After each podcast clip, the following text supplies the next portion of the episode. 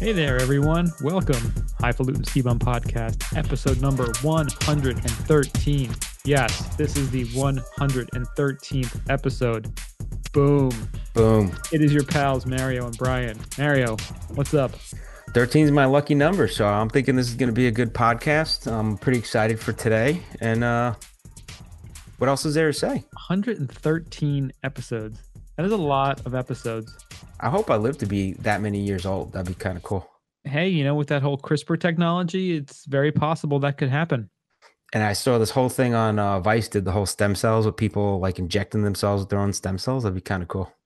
We're going to be blood doping ourselves. It's going to be a normal thing. Self-doping. I like it. Yeah, we're going to be, it's going to be very interesting the next few years. Genetically yeah. engineered and self-doped. I just realized we're actually getting very close to our three-year anniversary of doing this podcast. Damn. We hit it, I think it was mid-March of twenty fifteen that we started. So yeah, we're going to have to do a little uh, ceremonial ceremony. We have to pour, pour some out for the homies. Is that redundant, Mister Redundancy? Sir, that's right. I'm okay with that. Yeah, when we do our, uh, we'll have to do a three-year anniversary soon. I think so. We should actually, you know what we should do? We should listen to the first episode on the anniversary. We should listen to it, make fun of it. Yeah, totally. We should like Mystery Science Theater three thousand ourselves for the uh, three-year anniversary. Because I've actually talked to a bunch of people recently because a lot of people find out I do the podcast. I don't really throw it in people's faces, but when they find out, I start telling them about it and like, oh, wow, that's cool. Like, how was it? And they, they start asking like, how was it when you started? I'm like, we really kind of sucked when we started from what I think now. But well, technology-wise, format-wise, yeah, you know, we were just kind of figuring it out. We had a we yeah. had a dream. And we had an idea and we ran with it. But we went in with the idea that we're going to learn and get better. So it was kind of like, you look back on it and I'm like, yeah, we kind of were clunky and we had some problems and we had some quirks that we worked out, but it's, it's great. I think we uh, had to use the microphone on the laptop at first. And yeah. The first uh, time we did it, we had used my laptop and then three of us were sitting around it and not realizing that, you know, where the microphone even was on the laptop. So we're, it's like one person you can't even hear, another person that you can semi hear, and then me you could hear because I was in front of the laptop. So yep. And then even the speaking, there was a lot of ums and a lot of uh, and it was, we were conscious of that. We were constantly like listening to ourselves and correcting ourselves and getting better. So I think we've come a long way. I know my, uh, my lean on word now is so. Whenever so. I introduce a segment, I'm like, so, blah, blah, blah, blah, blah. So, see, I just did it. So I got to work on that. So. God damn it. Hey, it's all right. That I'm works. I punch myself in the dick every time I say so. Dude, that's that's one yo. You that's owe how you learn. That's how you learn. How you that's learn. How we do it. So thank you, everyone, so much for listening to this madness. We really do appreciate it. Check us out, ski bum podcast dot com. We are on the socials, twitter.com slash skibum podcast, facebook.com slash skibum podcast, instagram.com slash skibum podcast, SoundCloud. We are the highfalutin dash skibum. And on Pinterest, we are the highfalutins. I was so close to logging into SoundCloud and uploading this week's podcast. Just do the, just do the one. it was, it was, I, I was ready to do it. And then I, of course, my little freaking fly lizard brain like got distracted super quick and I did something else instead. But I do that all the time. About it. It's horrible. I really thought about it. So one of these days SoundCloud will be updated. But now it's pretty much just a, a vault of all sort of uh throwback episodes. Time capsule. If you will. Yes. If you will. And also too, if you guys could subscribe and rate us, we really would appreciate it. I think there was a new link, Mario, you sent over to me that we can put on the site. It's like a direct link for iTunes reviews, right? I put it on Instagram and Facebook, and when you click on it, it basically launches your um the app, the app store, and then it goes right in, so you could do the uh the review right there. So uh, Brian will, you know, hopefully we'll get that updated on the uh, outline, and then you can you can just click on that if you're if you're on an iPhone. If you're on Stitcher, you still got to go through Stitcher, but it's not as a pain in the neck as uh I, iTunes.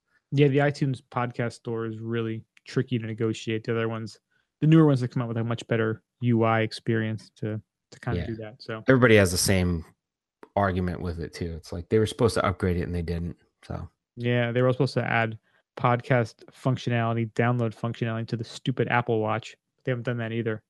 Thanks, Apple. Thanks, Steve Jobs, for dying and freaking leaving this ghoul. I blame I blame Steve.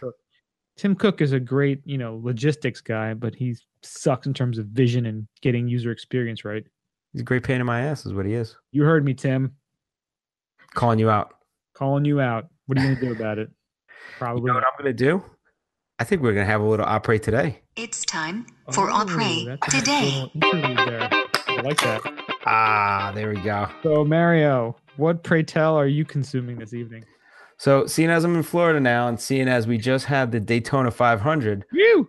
I'll, woo! I'm celebrating with uh, a good old favorite at the race, a good old-fashioned Bud Light. Why not go back to the back to the roots? Keeping it real. Keeping it dilly-dilly. So if anybody hasn't had a Bud Light, this is the dilly-dilly beer. Um, actually, there's been that a lot of discussion. Really stupid-ass marketing campaign. And there's been so much discussion about what does it mean. And they even talked to the marketing people at the company, and they're like, it means nothing. That's what's so beautiful about it. It's just, it's something that retarded people can yell at each other. Yeah. Like everyone's like, yeah, dilly dilly. They said the freaking U S women's hockey team, after winning, like beating the Canadians, were like dilly dillying. Ah, that's awesome. Dilly dilly. Uh, it's just, it's, I wonder how many different terms they had. And they're like, well, what about yari yari? Mm, it's kind of weird. It's a little too, you know, Czech sounding. You know, they but probably had a couple different phrases they were working with. But linguistically, there are different phrases and words and stuff that trigger different feelings and emotions. So I'm sure they went through stuff and they were like, dilly dilly just seems to strike you right. And then, you know what? It hits home pretty good. It so. rolls off the tongue. You can yell it very easily. Yeah. Very unoffensive, you know? It doesn't really get confused with anything else. Like yeah. you say dilly dilly and they're like, okay. Like, you know what? That could have been Vlasic. They could have had that decades ago. Instead of that dumb stork, they could have gone dilly dilly. They might have pitched it to Vlasic and they dug it out for Bud Light and they were like, yeah, right. Fuck those Vlasic guys because they didn't want to take our idea. Yeah, back in eighty-two, I proposed this to Vlasic. Apparently, Bernie Sanders worked at this marketing company. I sent it to Vlasic Pickles. They didn't want, want it. to have it. Bud Light, I said, do you want it? They said, well, take it. I said, okay. Okay. He's almost like Costanza, right? Mister Costanza. Mister Costanza, yeah. I said, okay. He said, okay. Mm-hmm. Dropping my cabana close. Good old Bernie. So this is a, uh, what do they consider as a Pilsner, a light Pilsner beer? It's about two percent alcohol. Isn't it really just like crocodile urine? It's about like, uh, well, I tell you what, this is like over the years, like I'll switch to the Bud Light, especially if I'm uh, like watching football all day. You just can't drink like seven percent I P As and still stand after like a whole football game. So I have a bunch of these. Uh, Bud Light is that uh, Bud Light's good. Coors Light's a little lighter. I think that's a little more like water, so it's kind of the other water to hydrate. So, exactly. So I kind of go between those two, but I figured, you know, you know, Budweiser, for as much shit as they get, and you know, I don't drink their beer all the time, and yeah, I I get it. They actually do sponsor a lot of sports and a lot of events, so it's kind of cool that at least they're putting money back into fun shit, you know. Yeah, they're not spending it on better beer research. Yeah, well, they probably should be. They're spending it on more fun. So, hey, maybe the beer's not great, but hey, you're having a lot of fun drinking it. You know what? They're like, let's just put America on the can, and they're going to sell America. thousands of more pallets of this delicious. America. That's right. Yeah. I have a can of Budweiser that's been sitting in my garage for the last, well, I've only been living in this house for a year, but I had it in my fridge for a year before that. And oh, I want to yeah. keep it. I want and it like the temperature. It. It's gone from like minus ten to like a hundred already. Nice. So I'm curious how it's going to change the properties of the Budweiser. And my hmm. intention is to save it until my son turns eighteen, and then we'll crack it open together. Oh, and then you'll both consume it and get violently ill. Probably. Or it'll give us stem cell reconstruction. Boom. To be one hundred thirteen. That might be the cure for everything that ails you. One or the other, you know?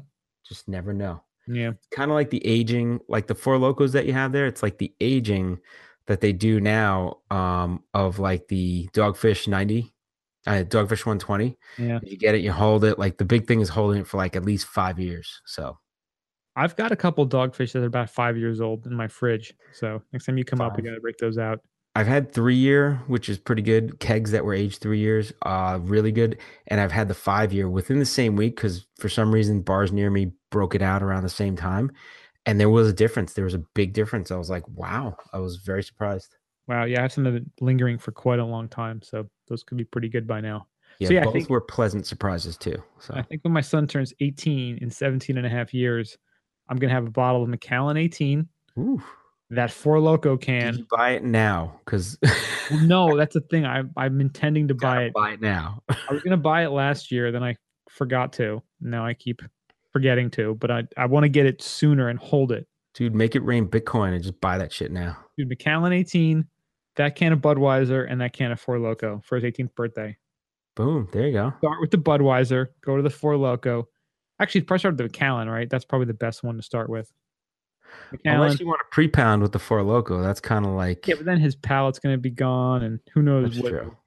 It could, like, melt his organs at that point. Being Yeah. You don't want to go there. At that point, it'll be...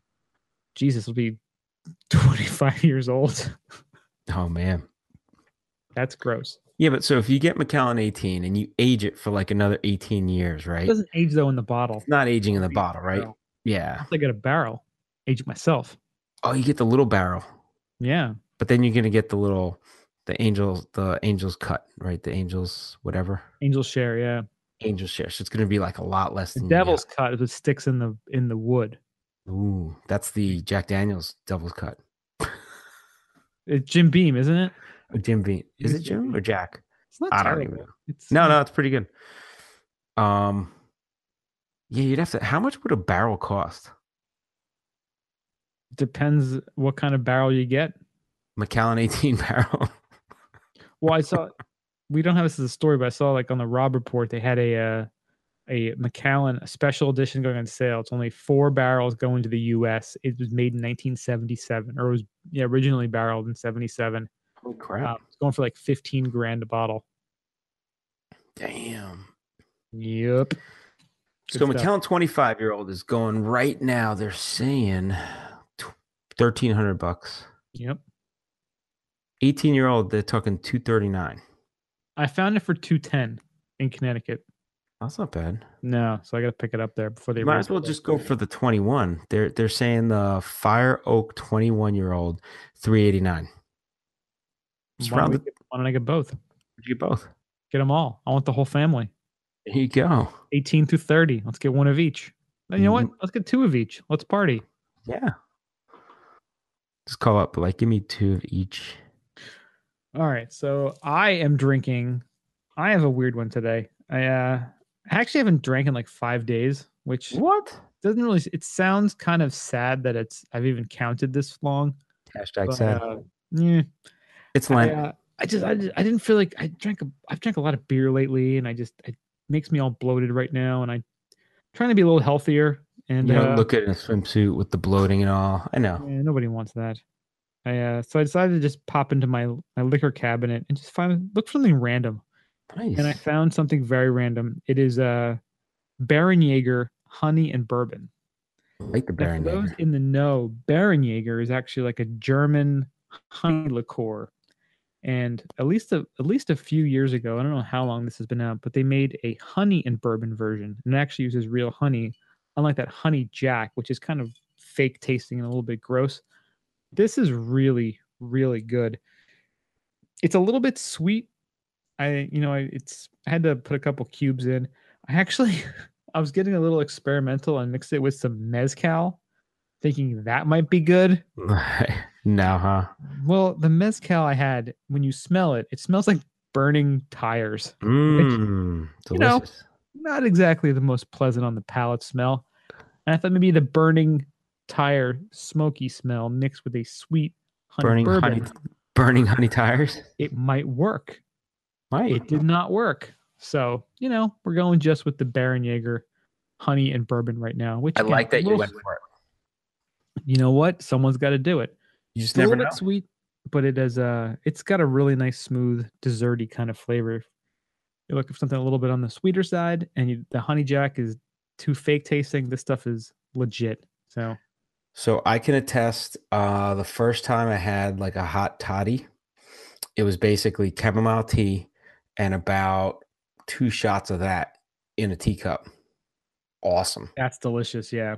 The Baron Jaeger in there. It's like a honey thing. You don't have to add honey. It's like a honey, great for like your whole, that's like medicinal. It's, it's it really healing. It's, it's, it really smooths out your, uh, the tea, and it gives it a nice flavor, and it'll put you right to sleep. Oh yeah. Especially on a nice ski day, sitting by the fire. Yeah, this this stuff is really good. Again, like I said, in tea or, yeah, in like a flask if you're having it on the mountain. It goes I, really nice. I would suggest anybody that hasn't bought it, because a lot of times, like, I'm the same way. Like, if you don't know how it tastes, you're like, yeah, I see it. It has, it has like the little, um, the bee, was it a beehive uh, bottle top, right? Um, but yeah, if you if you see it, definitely grab it and try it. It looks pretty cool, and it's uh delicious. Yep.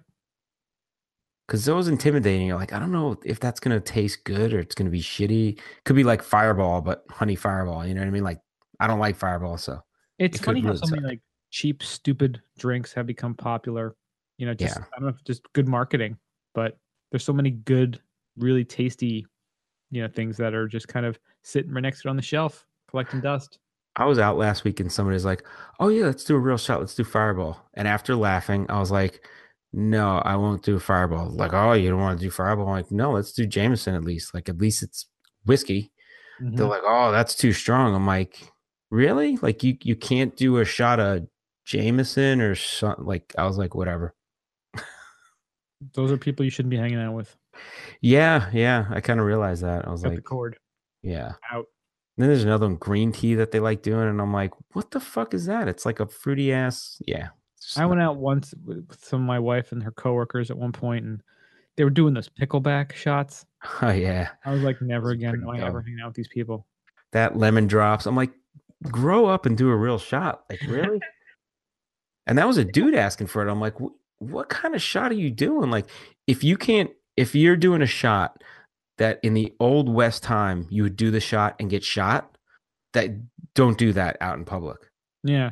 And then some chick's going to find him cute. He's going to bang her, get her pregnant, have a kid, and weaken our species because of his little bullshit, freaking nonsense, fireball, pussy shots. There you go. Thank you, pussy shots. Thanks so much. We appreciate it. All right. Whew, that was a nice little, that was a little intense segue. Let's get into the Ginjula.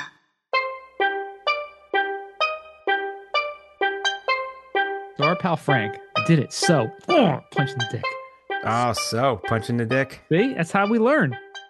Our pal Frank. Right in the baby. He's going through a, uh, I wouldn't call it a, a trial or tribulation now. Our pal Frank, he has to go for a drug test. Giving stuff up for Lent, let's call it. Giving stuff up for Lent, if you will. Perfect. Instead of having a bean of the week, Frank has given us some drug testing tips from the good folks at NORML, which, uh, if you're not familiar with NORML, they are, oh my God, I'm forgetting what their acronym stands for. It's like oh, N O R M L. Their mission is to move public opinion sufficiently to legalize the responsible use of marijuana by adults and to serve as an advocate for consumers to assure they have access to high-quality marijuana that is safe, convenient, and affordable. So that, that got the crowd going. Yeah. This was interesting to me to read regarding drug testing. One of the things they talk about for marijuana is that if you are a infrequent user, it should only stay in your system for one to five days. Boom. One to three weeks if you're a regular user, and four to six weeks in multiple daily users. Yeah, that's wake and bake shit right there. Yeah, if you hit it pretty hard, four to six weeks. I always thought it was thirty days regardless. That's what I thought too. Yeah. There's all kinds of different tests you can use. But the, the big thing is to just to hydrate yourself. Water is fine. Contrary to a popular rumor, there's no evidence that golden seal, vinegar, niacin, or vitamin C help. However, high-dosage aspirin may reduce the sensitivity of the E M I T urine test for pot. Many people wash themselves out for several days in advance by drinking a lot of a lot and exercising, but there is no reason to think this is useful. In no case should you give your first urine of the morning, since drug metabolites tend to build up during your sleep. Hmm. So you wake up at like two in the morning and stay up for hours before you give a drug test, right? That's one of the things you could do, yeah. While you're loading up on the water before the test, you may also want to take a large dose, five hundred to one hundred milligrams of vitamin B two, available in B-complex multivitamins.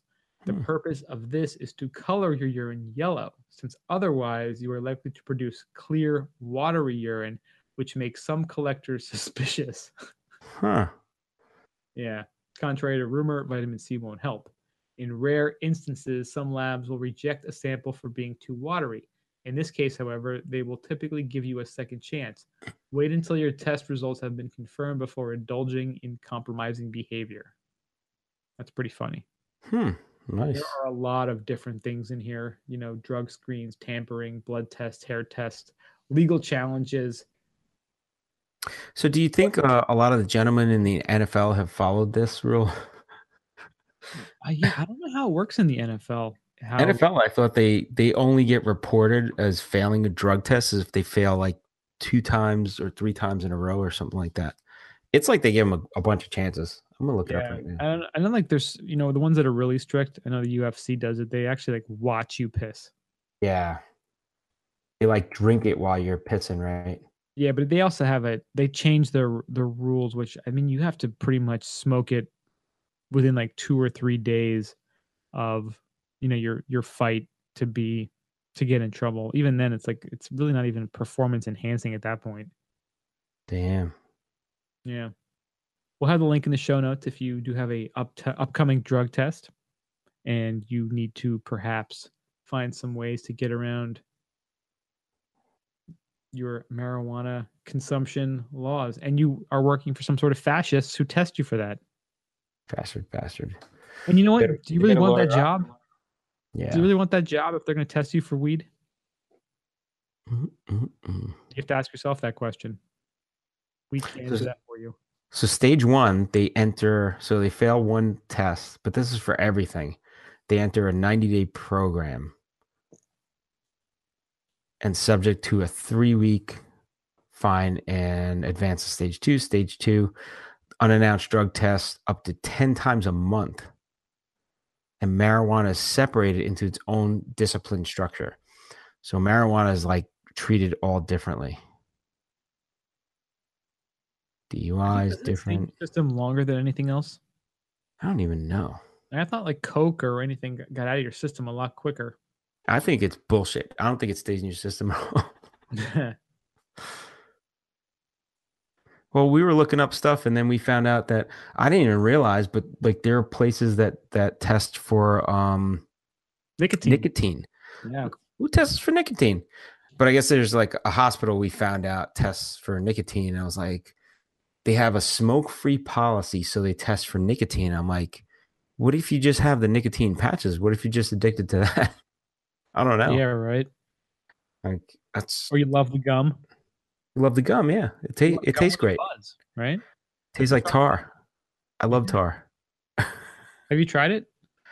No, I smelled it and it smells nasty. Oof. I'm like, now I know why people don't quit. Yeah, right.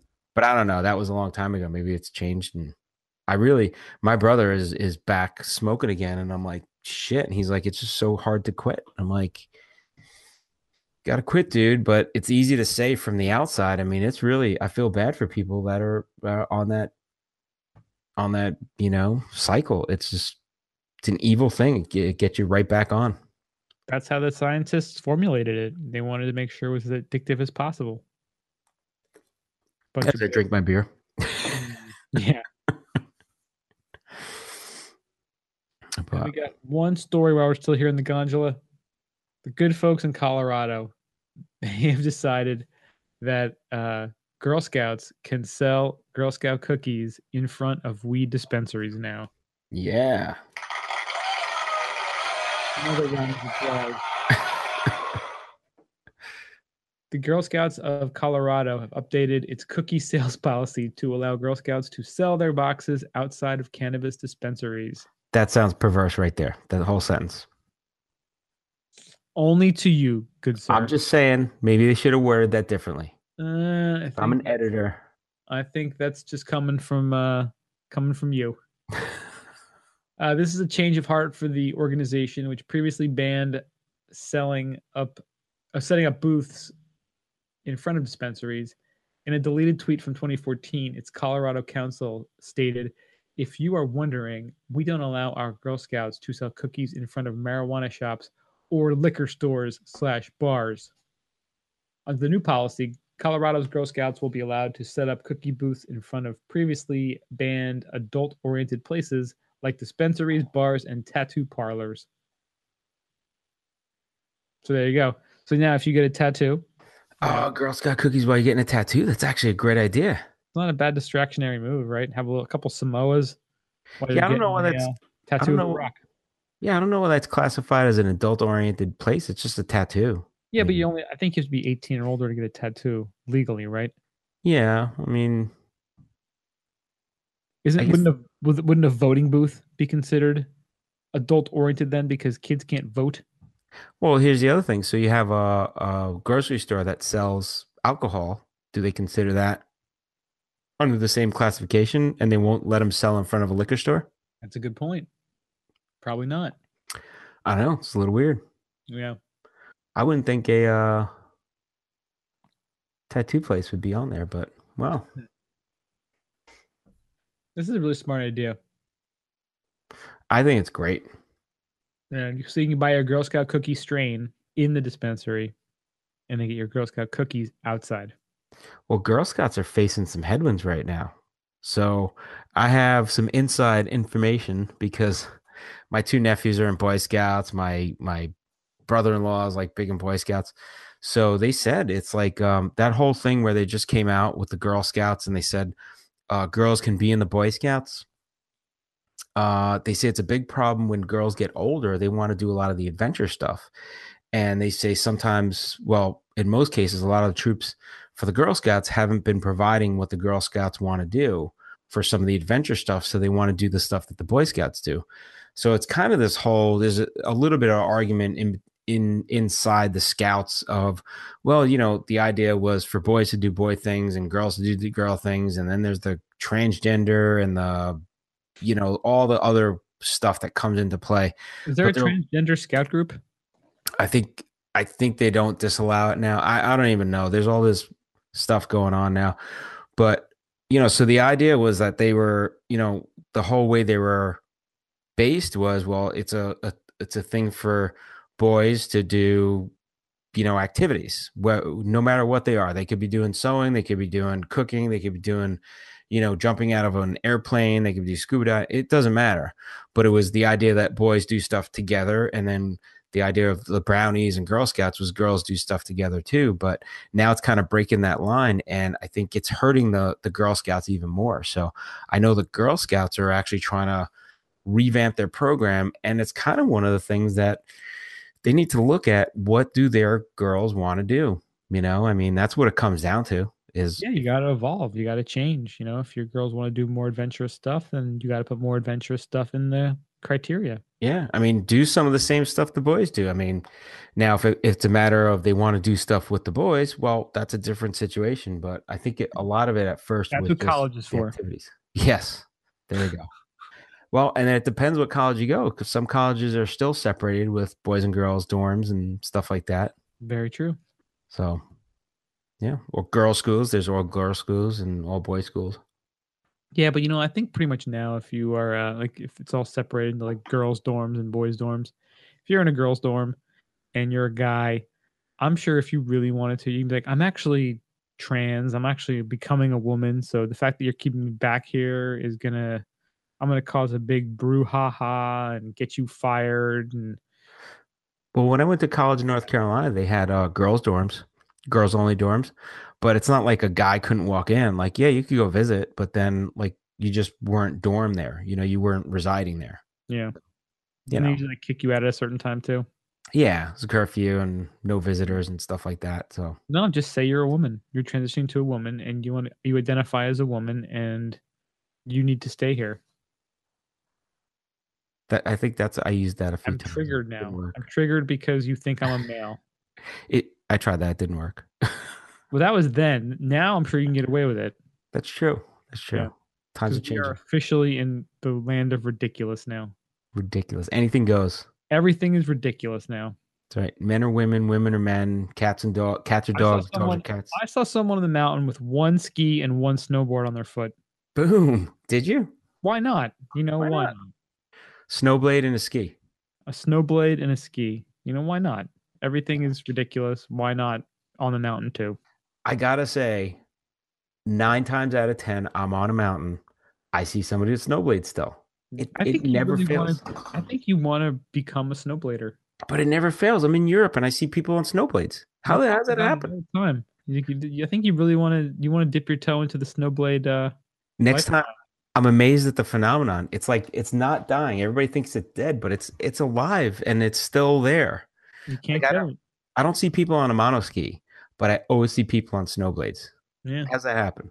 Next time you go skiing, and this is for our listeners, notice, see if you see anybody that day with snowblades. I almost guarantee you're going to see at least one person. And the weird part, you're like, ah, it's just one person. Nobody wants to ski with them.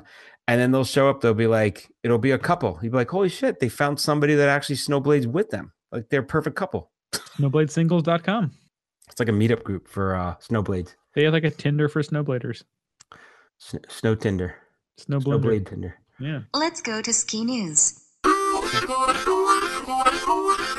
right. First off, we talked about this a few weeks ago, the announcement of, originally it was the Altera group, and they are coming out with their Icon Pass.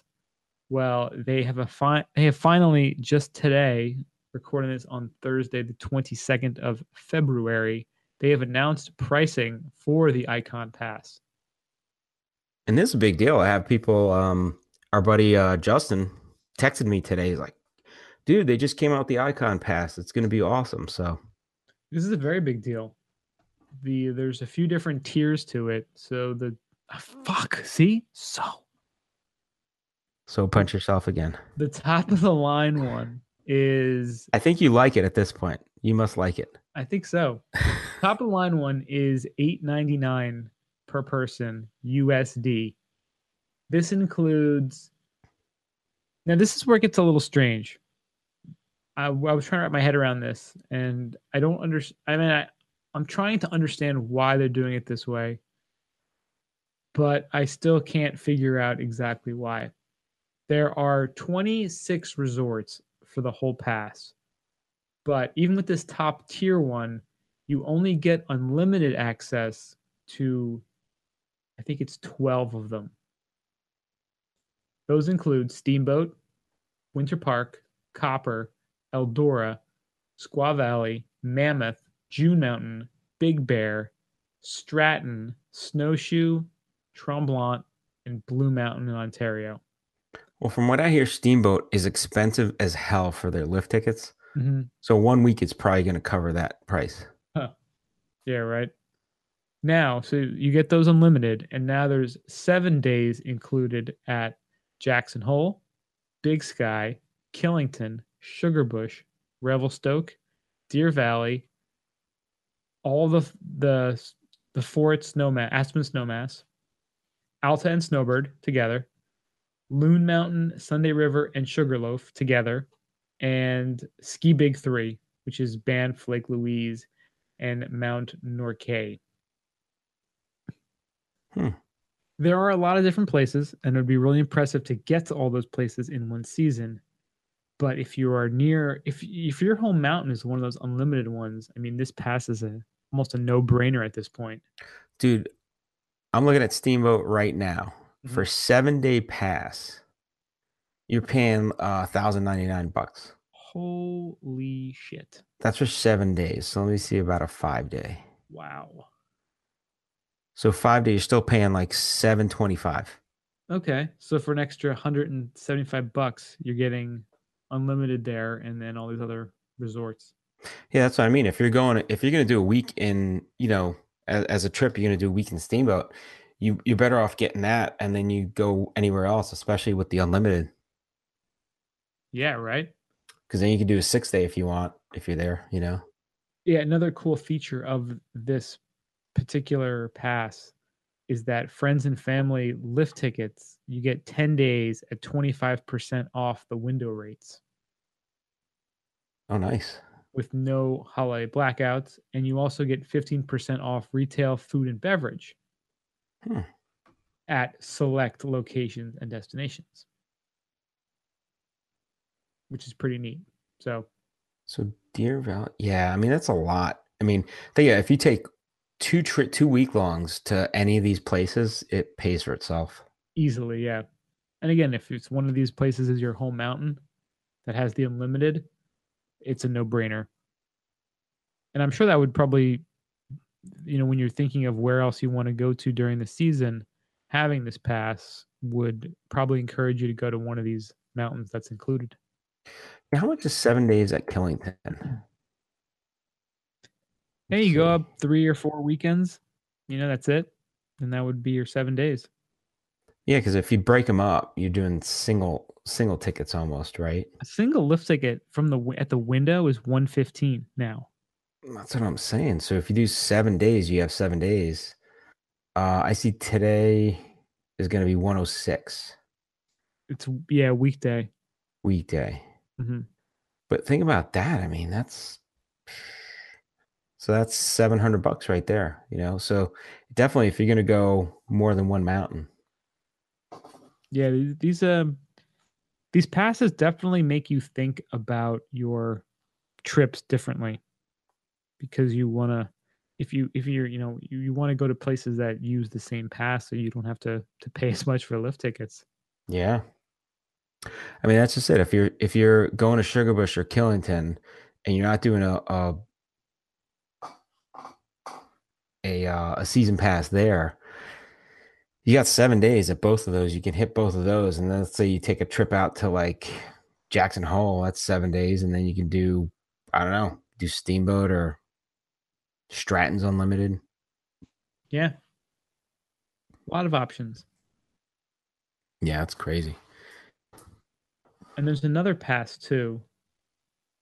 There's the five ninety-nine one as well, which is same destination, but you have blackout days and you get a few less days at each. So you only have unlimited to nine different resorts.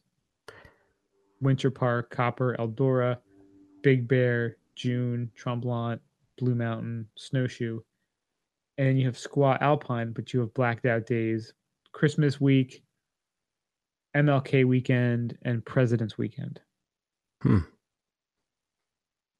And then you have five days instead of seven days at the rest of the resorts. Oh, that's still not bad.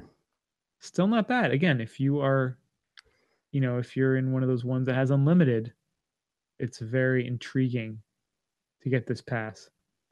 See, and now you get, you also get the heli skiing, ten percent off. That's pretty cool. Yeah. Oh, it's ten percent off summer adventure and then early booking privileges for winter. Right. Hmm. All sounds good to me. Yeah. So once you, uh, if you're thinking about next year already, you can start planning on getting this pass. It goes on sale on March sixth, so about a week away. Huh, cool. Yep. All right, next up we got Aspen Mountain fines four skiers two hundred fifty dollars each and pulls passes for ducking the ropes. So there's a new law that got passed, and I guess it's they upped the fine to two hundred fifty dollars for violating the Snowmass Village Municipal Code, which forbids people from skiing in closed areas. Um, there were four people that were caught this past Friday. Uh, and they paid that steep fine for their indulgence, which I hope it was worth it because two hundred fifty bucks is a lot of money.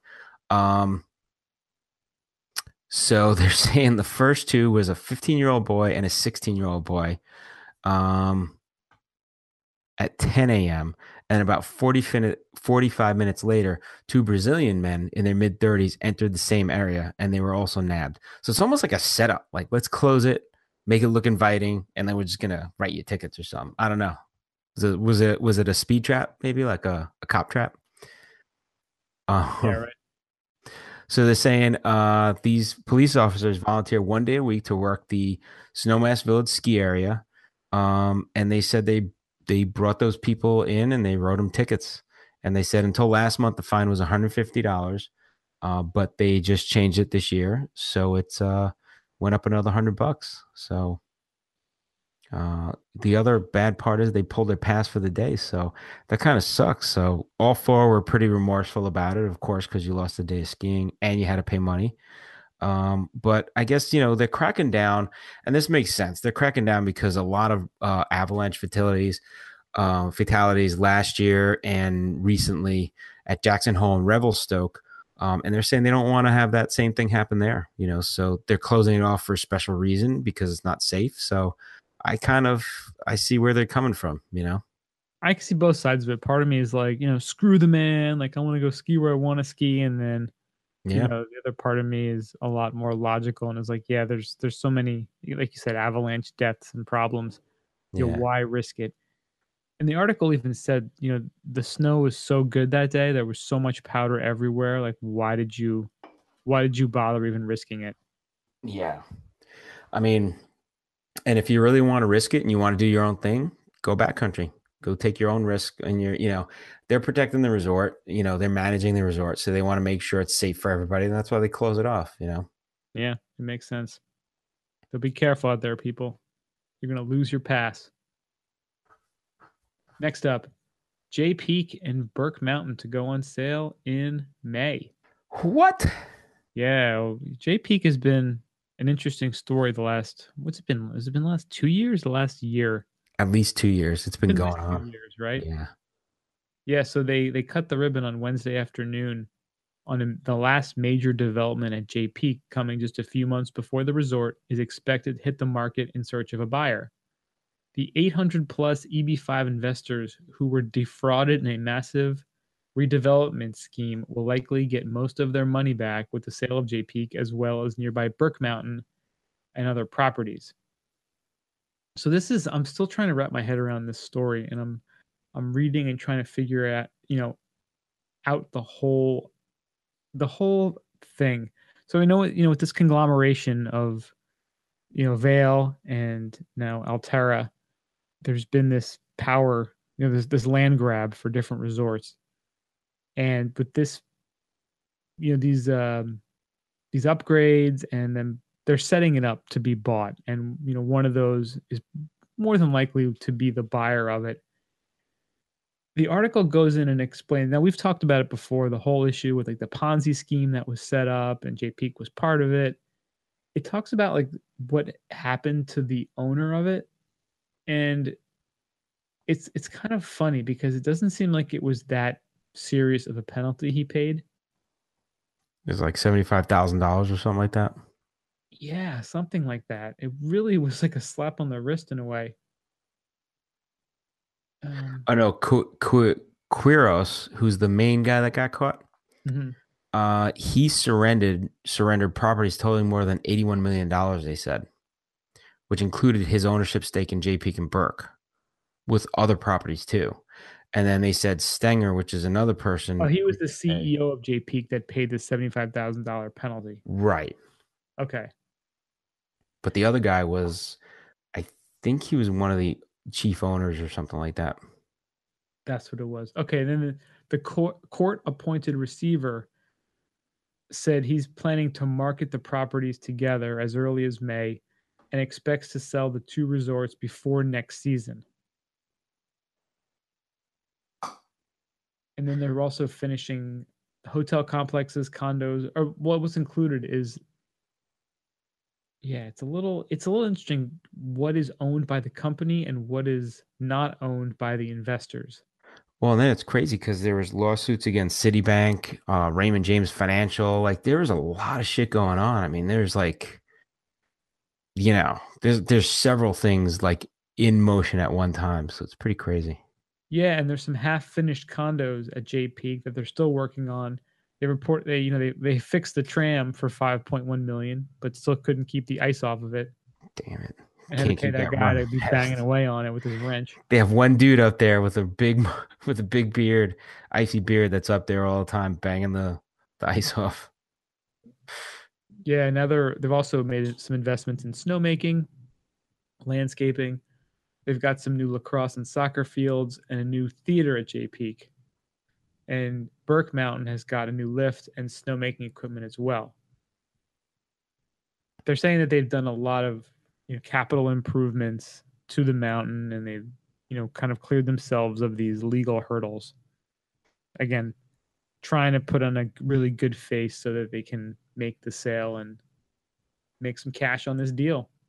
Yeah, they get ready, ready for a uh, a spring summer sale probably. And wait till the season's done, and then they're prettying up that pig for sale. So pretty much, yeah, fatten it up. I mean, J P's just they just get so much good snow. It's it's a good mountain. So it's a great mountain, yeah. And Burke, I've never been at Burke. No, me neither. But yeah, I'm sure it'll be pretty good. Yeah. So if you got some cash burning a hole in your pocket, maybe you maybe you could be the new owner of, of Jay Peak and Burke Mountain. Ooh. It was Powerball tomorrow, right? Powerball. Yeah. All right, next up we got our buddy uh, Rich from All About Opry. Uh, earn your Opry with Park City's inaugural Seven Summits Challenge. So uh, the, the Seven Summits Challenge, uh, have you seen this before? I saw Rich's post about this and found that found it to be pretty cool. So I guess you choose your own routes, but there's like it's kind of there's no set format. So um so you I guess on the February twenty-fourth, advanced skiers riders, they're going to take the challenge covering all seven peaks of the largest ski resort in the U S. So it almost looks like they're just going to scatter when they start. So they can choose how they navigate across uh, some of the most advanced terrain on the mountain. They choose their own routes, uh, but must check in at all seven pre-designed peak locations on the mountain. So I guess the whole challenge is to see who can do all seven, and then I guess in a quicker time. But uh, it looks pretty wild stuff, man. So they're going to be at Park City, and uh, that is just going to be an all-day crazy challenge. Yeah, so. I, I think the terrain and if they get any snow would make a huge difference too on how how easily accomplished this is. Wow. If they're getting pounded with snow, I mean, that's going to make the hiking and doing this so much more complicated, right? That's crazy. So eight o'clock they're going to start, and they're figuring by between two thirty and four thirty, Seven Summits, uh, Seven Summits Opry Celebration is going to be at the Red Pine Lodge. Um, and then three o'clock, they're going to have a big, uh, big old party at the Canyons Village stage. So, uh, very cool stuff. That's Seven Summit. I want to, I want to see how far they have to like hike. Is there any more details? Yeah. Regarding the, the hike there. Yeah. You just click on the link, but it doesn't really tell you much more. It gives you the map of, uh, Park City. Mm-hmm. And I guess you could see the summits there, and they have where the check-ins will be. But the unofficial course will be available on January the twenty-ninth. So it should be out there somewhere. Yeah, so it should be out there. Details. So it's between Canyons and Park City. That's a long, that's a lot of ground to cover.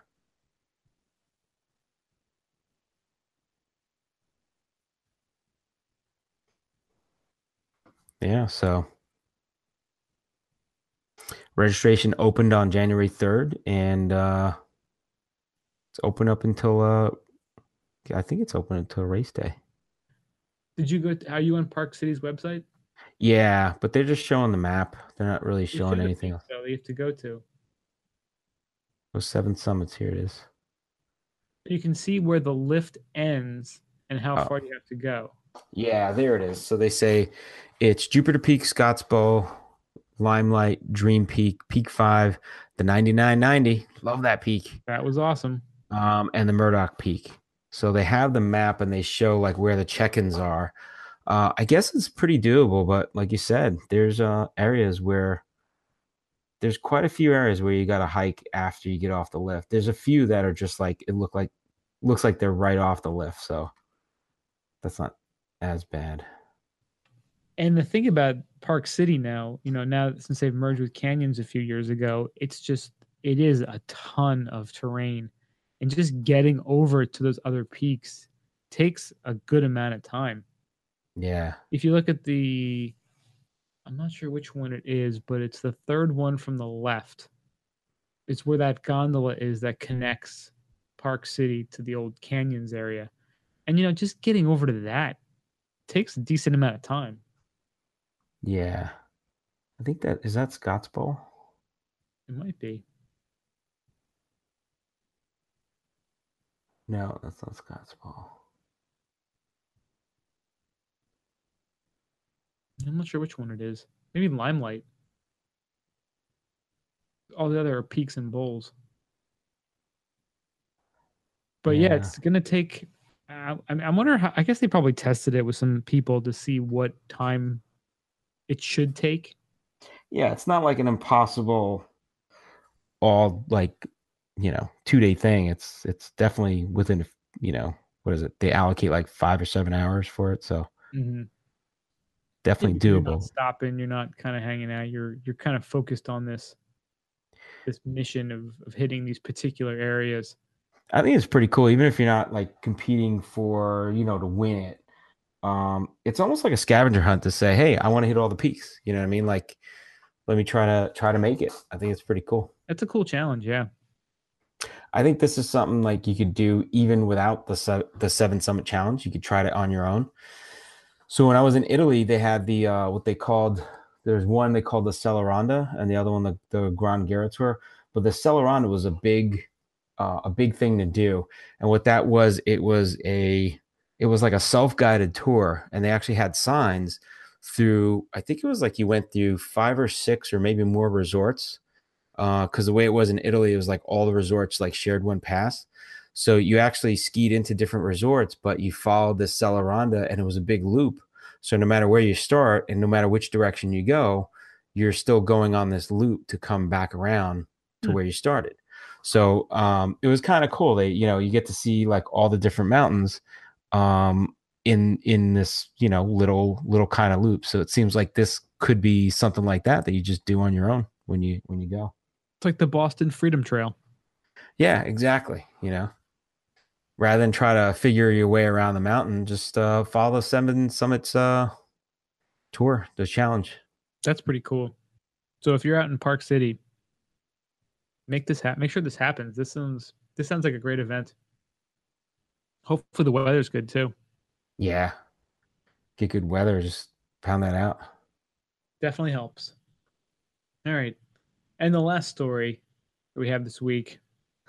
How an average American skier managed to scheme her way into the Olympics. This story's starting to get a lot of buzz. You hear about it all over the place. You know, Yahoo, E S P N. This article's from N P R. Elizabeth Swaney, or Swaney. She's an American, thirty-three years old, and somehow managed to qualify for the skiing halfpipe for the Hungarian team. She had two qualifying runs on Monday that left many viewers wondering how she became an Olympian. While she did one alley-oop, she didn't pull any spectacular tricks during her routine, barely even getting any air, and finishing in last place more than forty points behind the twelfth place qualifier for the finals. She was barely even skiing parallel. She, it was yeah, pretty bad. Pretty much. So here's the deal with her. She uh, she is kind of known as not a scammer, but she has has done a bunch of things in her life. An attention grabber. Status quo, you could almost say, or, or finding loopholes and things. She's an attention grabber. She wants to be in the, finding ways to be in the limelight. Perhaps. To put it nicely. Perhaps. I don't really know her personality. I don't know if that's really, you know, what she uh, what she's all about. But she did try to uh, qualify for the skeleton a few years ago, but she failed to qualify for that. She but under also, what country was that? Um, I believe it was Trinidad and Tobago. They're renowned skeleton racing. Damn. She also, when she was a nineteen-year-old Harvard graduate, tried to, she ran an unsuccessful campaign for California governor, losing to Arnold Schwarzenegger. Mm.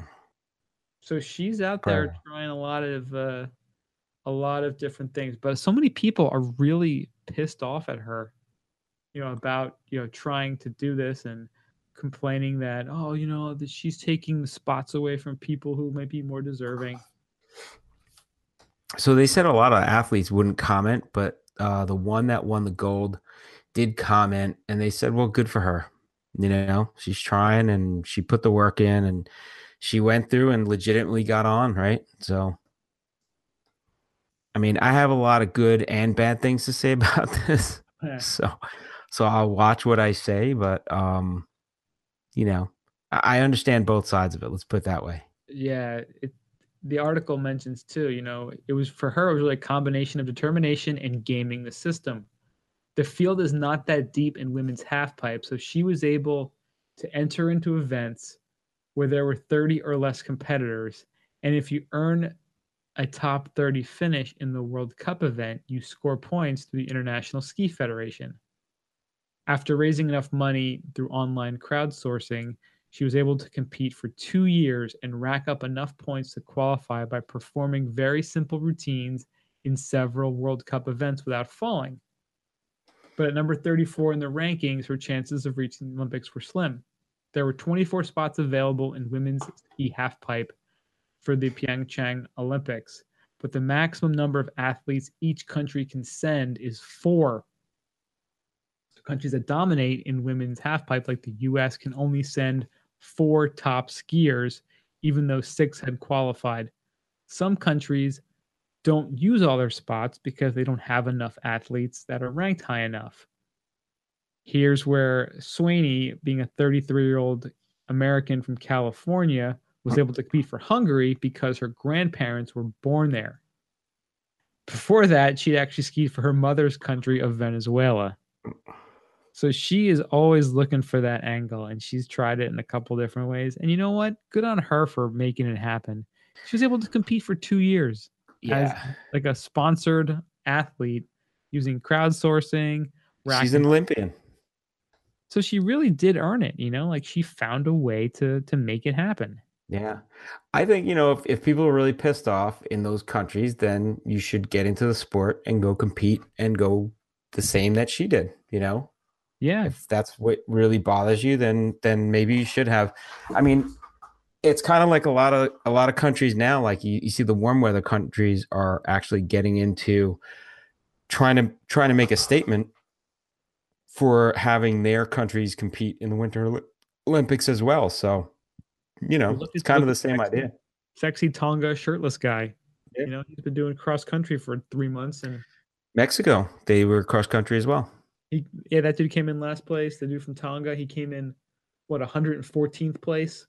Yeah, he was like uh, fourth from last. But, I mean, that's pretty – I mean, you're competing on an Olympic level, so – you know, those guys are actually competing at least somewhere within a range of, of competing.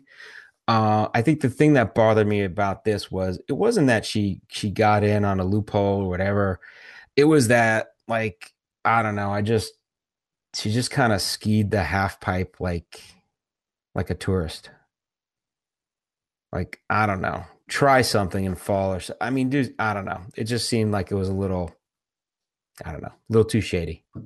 Yeah, but she got in, you know, like we talked about before the podcast, you know, she marched in the Olympics, the opening ceremonies. She got the swag, you know, the jacket, the hat, the boots, the, everything that you, uh, that all the Olympians get during the opening ceremonies. She's going to be at the closing ceremonies. She's got stories, you know, she's, she's crushing it yeah. in a way. I'll give it to her, but I, I still think I would have expected to see a little more effort. Like, I don't, I don't know. Maybe that was a good effort. I don't know her base of work. So just saying, I know the guy from Tonga and the guy from Mexico, they did a long con- cross country thing and they were breaking their ass and they actually had a time that was close. So they were kind of in the range still, you know, I think that's where a lot of people start having arguments about against it. They were like, well, she wasn't really at that level of an Olympian level. You know what I mean? Mm-hmm. But she made it there. So you got to give it to her, but I could see where the people are arguing that she shouldn't have been there. Yeah, she has, like, if you follow her, you go to her Twitter account, it's all like these, like, go Team Hungary, like Team Hungary qualified in short track. And this, it's like, it's, uh, again, I don't know if it's attention hoary. I don't know if, you know, I don't really know her end game in this, what she's trying to do. Seeing as she's getting the angle on everything, I kind of think she's just trying to exploit a lot of stuff, which I don't know. I just attention whore, like you said. Yeah, I, I mean, I wonder how much effort she did put into it versus getting into it versus training. You know what I mean? Because I really think that anybody could do anything as long as they put their mind to it and they put the work in. So I, you know, hopefully she put the work in. I don't know how good of a skier she was before, but you know, good for her. She was in it. I'm glad that she got to enjoy it. Um, it's definitely an experience that she, uh, and she, she made, she's in the record books now. I mean, she actually put Hungary on the map. So good for them at least, you know? Yeah, this could get, this could be the, the fuel that the Hungarian ski organization needs to get people, get women into to ski half pipe, perhaps. Exactly. Yeah. Yeah. It's kind of funny. She talks about like day two of three official training days complete. I compete in the ladies ski half pipe qualifications, you know? Yeah. Well, anyway, you know what? I think anyone complaining about what she's doing is jealous that they're not there competing. Pretty much, yeah. She uh, she found a way in, so oh. Good on you, Elizabeth. There's uh there's way into everything, ways into everything. You know, you know, that's uh, she did what she had to do. Um, you know, good for her. Yeah. If you, uh, wow, if you look at the comments on her Instagram posts. Oh, yeah, those are scathing. Some, most of them are scathing. Like people that were supportive, I don't think were even commenting. It was all people that were pissed off, it seemed. There's a lot of a lot of angry people on social media. So what was what I pointed out to you? It was pretty funny. Yes, involved self-satisfying someone. It was like self-satisfy myself with my right hand. Well, what was it? She yeah. was it, she skis as well as I self-satisfy with my left hand. I'm on a righty or something like that. It was, yeah, yeah, yeah. It was pretty. Uh, she's polarizing. Let's just put it that way. According to the comments, there were a lot of bad comments. This is where like you realize the internet is just, just a lot of stuff. Doesn't doesn't mean it's good or bad. A lot of unhappy people. Yeah. A lot of haters. A lot of haters. Yeah. Um. All right. So kind of mentioning the Olympics. Yeah. What else we got going? There's a lot, a lot that went on. Couple big stories. Um, you know, the U S women's hockey team beating Canada in that shootout. That was crazy. I saw on the news today, they were covering that and they said that one of the Canadian women was so disgusted one second after taking the picture, she put her medal down. Well, no, it was right after they put it on around her neck. Oh, she she's pissed right off. off. Yeah, yeah, she was pissed. I was like, wow. And, and you know, I, I mean, it is heartbreaking to lose, especially in a, a shootout sucks in hockey. You know, you don't want a, a medal decided. Just like in the World Cup, you don't want, you know, a game decided on penalty kicks. The same kind of thing. The U S goalie, she was twenty years old, and she wow. friggin' And the way they do it, so the first five shooters, you know, it's five different shooters. And then after that, anybody can go.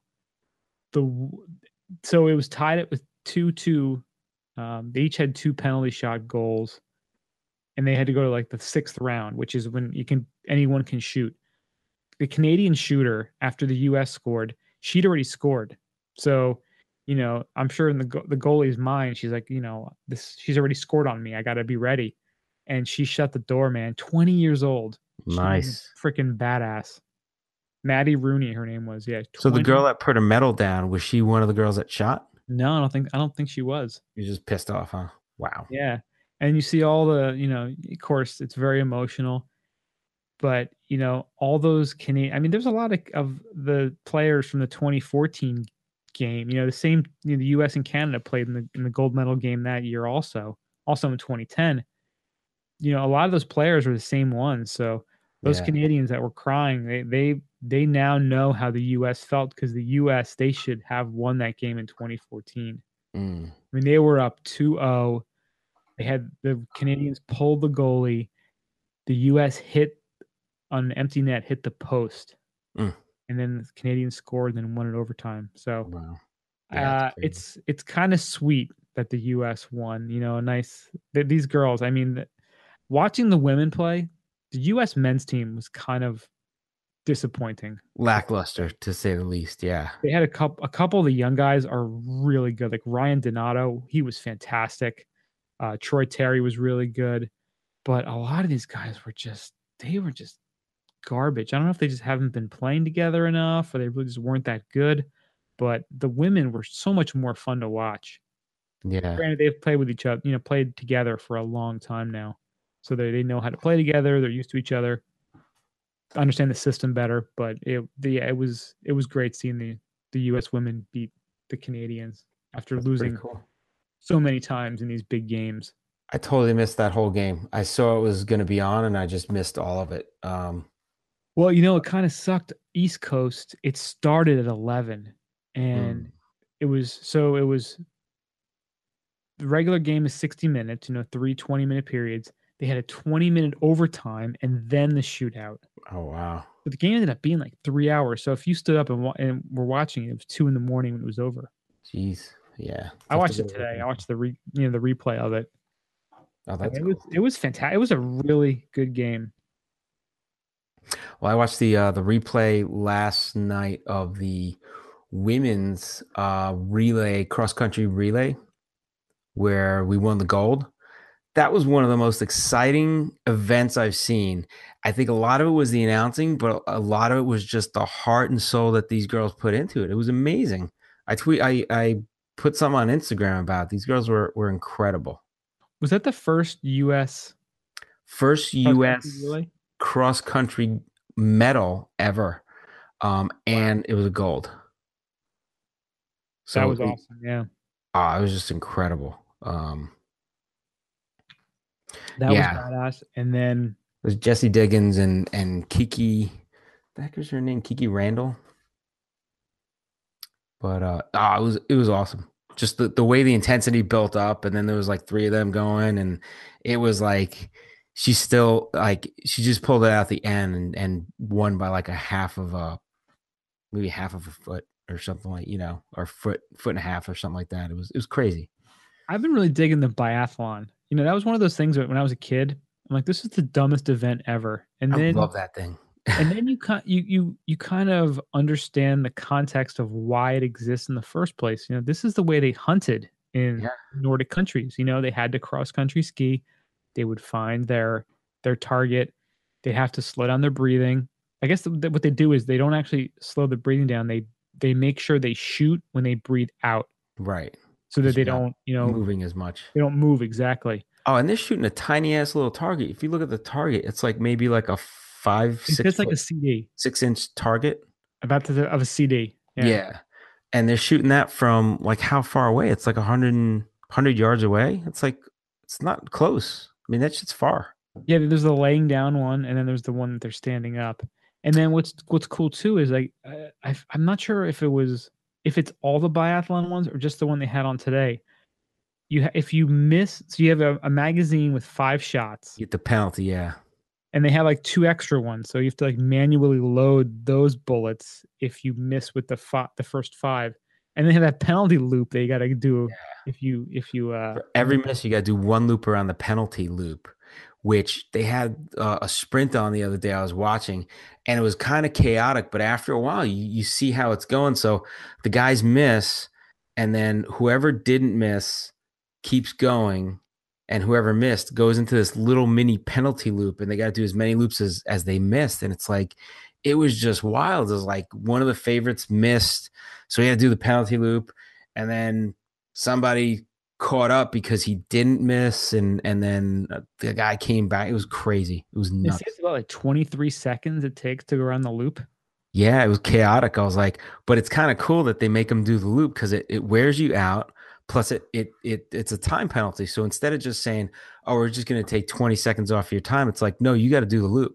If you do it in eighteen seconds, that's great. If you do it in twenty-five, well, you know, it depends you how tire, fast you do it. Tire yourself out doing it fast, or right. you lose more time doing it slow. Yeah. Yeah. And regardless, you do an extra extra distance than other people. So it's kind of cool, like in that aspect, like that kind of penalty. They should make it smaller, the loop, make you do it more times so you get dizzy too.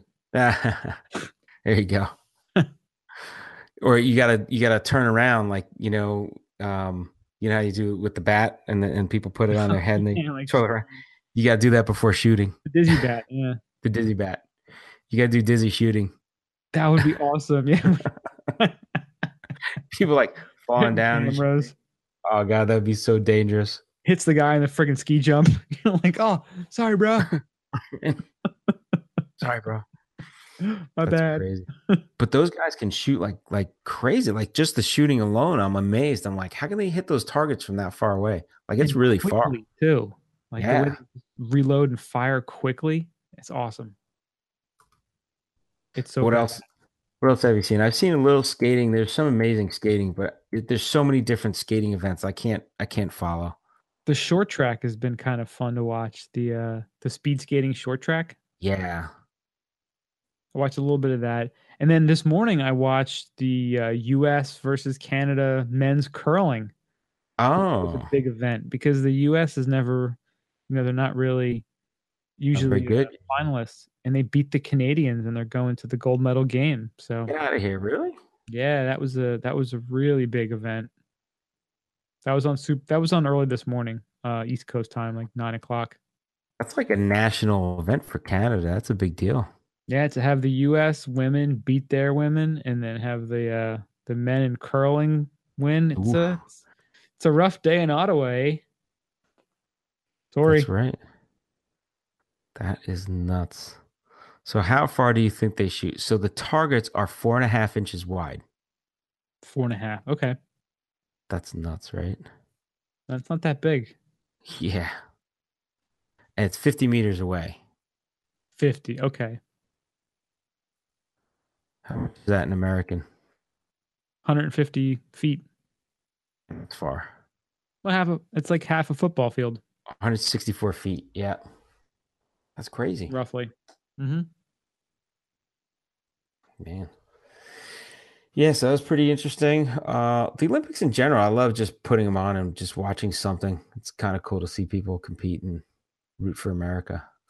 America. Yeah, it's a lot of fun. Tomorrow there's some some big men's uh, hockey games because they're down to the final four teams. Oh, that's right. And somehow Germany beats Sweden, who was ranked number one. So huh. Germany plays, they're playing Canada. And then the Czech Republic is playing somebody else. I got to say, I've been paying less attention to the men's hockey and more attention to the women's hockey. It's it seems like it's been better. Yeah. Ski jumping, I always love watching. I think that's over now. Men won, we won a luge, which first luge so, so medal much. ever. Yeah, but that's the first medal in luge ever. Yeah, that's crazy. Pretty amazing. Yeah, watch uh, the uh, women's big air. That's the first year they have that. Yeah, that was pretty cool. Jamie Anderson got the, the silver medal. Yeah, slopeside is always fun to watch. Slopeside was cool. Um, I didn't see any uh, ski cross. They have ski cross on? Um, I think that's an event, right? Still, I don't. I don't think it is anymore. Oh, it was only for that Olympic. It, sometimes they do those like experimental sports to figure out if they're gonna make yeah. it an event. Maybe one of those. Trial sport. Hmm. Yeah, a lot so of good I think stuff. Today was the men's the men's uh, parallel giant slalom for snowboarding. Oh, oh, parallel slalom. That's right. Where local boy A J Muss was competing. I don't that's think, right. I don't know if I saw it. I don't know if it was on today. And there's been so many. You know, they've been changing the schedule a lot. Oh, you know what? They did change it to the twenty-fourth now. It was oh, originally okay. going to be the tenth and then the twenty-second, which is today. Yeah, the weather wasn't great, right? What's that? The weather wasn't that great. So they were changing. They were interviewing Michaela Schifrin today, and she was saying how, like, the schedule just changed a lot and just kind of threw her off a little, she thinks. But, you know, she says that's normal. But uh, it, it did affect a lot of people because they were supposed to ski, like, what was it, like, on like a Tuesday, and the first time they skied was like on a Thursday or something. So it's it's, it's a big difference. And she was going to ski in almost every event, but then because of the way they rescheduled things, she had to drop out of the downhill. Yeah. But yeah, she still got a, yeah, she did great in the combined, got the silver, and then got the gold in the giant slalom. So, oh, the next three days there's curling going on. There's gonna be curling medal rounds going. Biathlon today. Figure skating, freestyle. Oh, freestyle skiing. And then speed skating. Yeah. So. And hockey the next few days. Yeah. So still a lot of, you know, it's always depressing when the Olympics close. But yeah, there's still a bunch of really exciting events that are going to happen the next few days. It's funny. You go to the T V, you put it on, like expecting something to be on. You're like, there's no Olympics. It's gone. Yeah. Where'd they, where'd right they take it away? Right now, it's been like flipping back from C N B C to M S N B C to N B C Sports to regular N B C. Well, that about wraps up the ski news. This week, we have, for our main topic, we have a special guest interview. We are talking to J N from Lift Leash. He created this new product. He is a... a freshman in college and at the University of Vermont, and he uh, has come out with this today. Yeah, he's a hustler. He's out there. He's got this new product, and he reached out to us and wanted to to share it with with us, so we'd share it with you guys. So take a listen to our interview, and we hope you enjoy it. We have J N from Lift Leash. Uh, J N, welcome to the podcast. We really appreciate you you reaching out to us, and yeah, thanks um, for having me. Yeah, so uh, why don't you tell us a little bit of information about your your product that you're working on? Yeah, so um, my product's called Lift Leash. Um, I just started selling them about a week and a half ago um, online, and uh, basically it's a product that you uh, stick to the back of your phone. It's a little uh, mountain-shaped plastic piece that you stick to the back of your phone, so when you're skiing or when you're snowboarding, um, you can't lose your phone because it uh, it connects your phone to uh, a buckle in your jacket. So basically you just clip Um, the little plastic piece, piece on the back of your phone into your jacket, and then um, you can use your phone fine, and you can't lose it while you ski or snowboard. It's pretty cool. I saw the your website, and you have like a little video of there on there um, of how to attach it and everything. I just want to know, was it you or one of your friends that lost their phone first that you said, I got to figure out a way to solve this because people are going to um, be losing their phones? Well, to be honest with you, it was actually a combination of the two. So one of my friends lost their phones uh, before me. And we spent oh. like probably three hours like looking for this person's phone oh, in the snow God. all over the mountain. And then the next Brutal. the next year, um, my mom called me when I was on the ski lift, and I tried to pull my phone out of my pocket, and I just like fumbled it, and I just like watched in slow motion as my phone fell. Oh no! It's helpless, yeah. yeah. We were actually uh, it was Vermont. Brian and I were on a lift, and some girl dropped her phone. And she yep. skied down and found it. It was in a white case. We were just like, how does that That's even happen? Lucky. Yeah. Yeah, she got really lucky. But yeah, so uh, the slow motion must have been hilarious. Yeah. This was yeah. built out of a, uh, something that you actually needed because of an incident that, that occurred. Right, pretty much, yeah. And um, I I also work at a ski resort. Um, so I've been snowboarding for a long time. I'm at the ski resort all the time, and I just see it happening so so much. Just like people will be like looking for their phones, or they're like um if you find this phone, give me a call, or just all the time. I've actually, I've actually found two or three phones myself. Wow, really? Which resort do you work at? Um so I, I don't work there anymore, but um because I'm in I'm in college at the University of Vermont now, but I used to work at White uh, Whitetail Ski Resort, which is a small resort in Pennsylvania. Oh, very cool. Yeah. Wow. Yeah, we always see people on the lift. Like, that's the first thing people do. They get on the lift. They're like, all right, let me change my music or right. see who's texting me or or make a call. It's pretty funny. I have uh, I have those chips now that go in the ear, you know, that oh, go in yeah, the helmet. Yeah. Yep. And uh, at least it helps stop me from taking out my phone to change music. So yeah, that's good. But so, it's still it's still always a pain, you know. Yeah, right, so right. where where can people find your uh your website? Like, what's your website, and where can people get more information about it? Um, so my website is pretty hard to find right now just because it's brand new and it's not very opti- uh, well optimized for um, Google searches. Um, but if you search, search Lift Leash, uh, my Twitter will come up. It's probably like the fifth or sixth result. It's just Lift uh, at Lift Leash. Um, and then there's a link to my website there. Cool.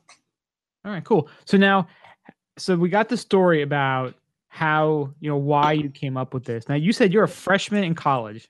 Correct. And you're an engineering major, I'm guessing? Uh, yes, I am.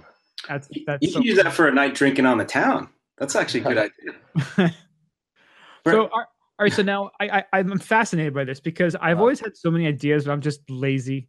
So I just, I've never actually like executed. Like, so did you do like right. a prototype and like a couple different versions of it? And yeah, so um, I actually first started working on this uh, back at like the end of my high, like my high, the year end of my year at high school. Um, and I worked on it for a little bit. And my plan was to do like, I was going to try and do a Kickstarter or something like that. I wasn't really too sure, but I did a ton of research and I started prototyping. Um, but then it just like, I just kind of stopped working on it. And at the beginning of this year, I was like, you know what, let me start this product uh, project up again. And I made a new prototype um, and kind of figured out a better way to do it than what I was trying to do before. And I was like, um, it was kind of, it was kind of spontaneous actually. Like I've always been kind of entre- entrepreneurial and wanted to start a business. And I was like, um, I was really like, this is kind of the best time to do it because uh, it's I'm not really putting anything on the line. I've only put about one hundred dollars um, into this so far. So oh, nice. I just figured why not? And I opened up a website and ordered some inventory.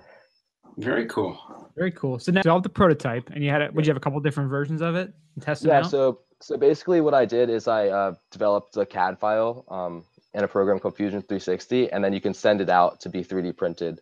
Um, I use a website called Shapeways, which actually works really well. Um, and so that's actually still how I'm manufacturing them. So I use them to do my prototyping, and then I'm also having them um, three D print the products that I'm selling. Oh, wow. That's so cool. So then where, yeah, where thanks. Are they located? In China, I'm guessing, or?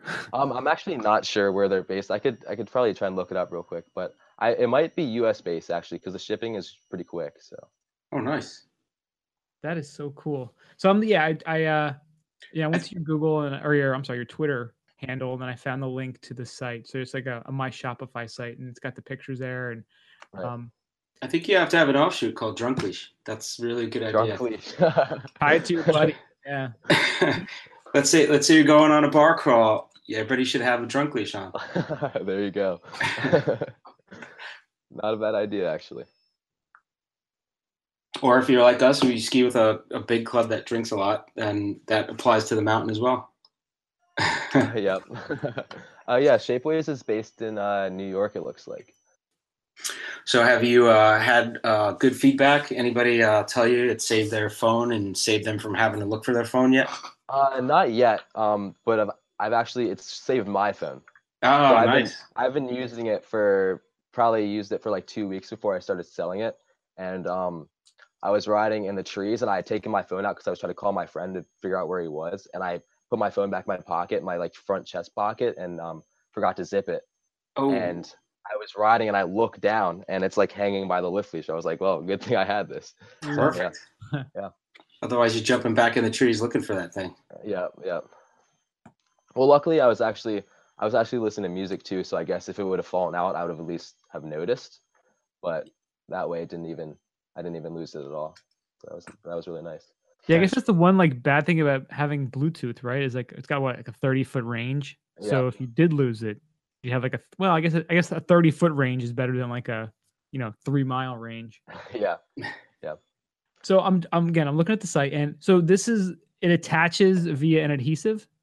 Yeah. So um, there's an adhesive on the back of it, and you just stick it onto the back of your phone or the back of your case or whatever, um, and then you buckle um this retractable like keychain type thing into the into the part that's stuck to your phone. Okay. Now you could use that for your lift pass too, right? Looks like something you can. Yeah, you could. You could also use it for your lift pass. Um, I know they sell these specifically to be used, like a similar um, keychain to use for your lift pass. You know, I looked at it, and it's actually so my badge for work. I had on a lan- I wanted to put it on a lanyard, so I punched a hole in it, and I didn't realize right. punching a hole in it would screw up the magnetization or whatever. So oh, yeah. it stopped working. I'm like, what the hell? Like, oh, you put a hole in it. I'm like, screw you guys. So something like this would be great because you could stick it on rather than have to yeah. punch a hole. Right. So we're finding you're finding alternative uses for this already. Yeah. I'm I'm a one shop all guy. I, maybe, I just the, maybe the lift leash isn't the best name then if there's so many uses. The anything leash. Yeah. yeah. Well, you, you want to sell two or three to one person, so you got to be the lift leash, the drunk leash, the you know badge leash, like whatever you want to call it, and then they get the different yeah. versions. Yeah, you have different like stickiness ratings, like up to like ten pounds, hundred pounds. Exactly. And your three hundred pound buddy. Hundred pound kid leash. Ah, oh, that'd be perfect. I, I've got a little six-month-old I could test that on because that little guy is just stick it on the helmet. He's starting to get yep. mobile, so I'm I gotta friggin' reel him in somehow. This would be that or fishing, like a fishing line. I think Brian, you can't keep sticking it on his forehead, man. You know he's starting to look weird. He's getting looks at school. He's getting looks. That's funny. Very cool. Yeah. So. uh Yeah, definitely good luck with this. And uh, you have some any other ideas in the works right now? Uh, yeah, I actually am working on um, a snowboard binding that I'm actually trying to patent right now, so I don't really want to say too much about exactly what it is. Nice. Um, but I'm getting I'm uh, drafting a provisional patent right now, so I'm hoping to have that done within uh, the next month or so. So how much of a pain in the ass is to do a patent? Because you got to do a patent search, and then you got to do it's like such a pain. I've been working on it for uh, almost six or seven months now. Wow, oh, wow! Yeah. And there are all these patent trolls out there that are just trying to patent stuff just for the sake of holding it, right? Right, right. Wow. So you need yeah, an intern already. Yeah. Yeah, and the thing too is that once you um even once you get a patent uh, filed, it doesn't really mean anything unless you have the money to back it up. So I could get a patent and then a big company could just steal the idea and I wouldn't be able to take it to court. But right. Because they say you're not using gotta, it. You just had it, but you're not using it, right? Well, even like it's just the fact that I, I basically can't go to court to defend it, even though I have the patent. Oh. Just because I'm a college student. I don't have any money. Damn. So basically the patent doesn't matter. It's really having the money first that matters. Right. It's the American way. Well, yeah, you just you just need the combination. You need money and the patent. Ugh. Just a few angel investors and you're there. Uh, yeah. You know what'd be awesome? That's a lawyer. You know what'd yeah. be really cool? A whole bunch of like, if there was a whole conglomerate of just ski and snowboard investors called uh-huh. Snow Angels. Snow oh, Angels. That would be. That would Snow be cool. Angels. Isn't that adorable? Uh huh. Ski and snowboard products only. That's right. It. Yeah. That's their sweet spot. Maybe we'll start that. We got a lot of ideas. We got Snow Angels. It's like a think tank. Drunk leash. Drunk leash. Drunk leash. Kid, kid leash.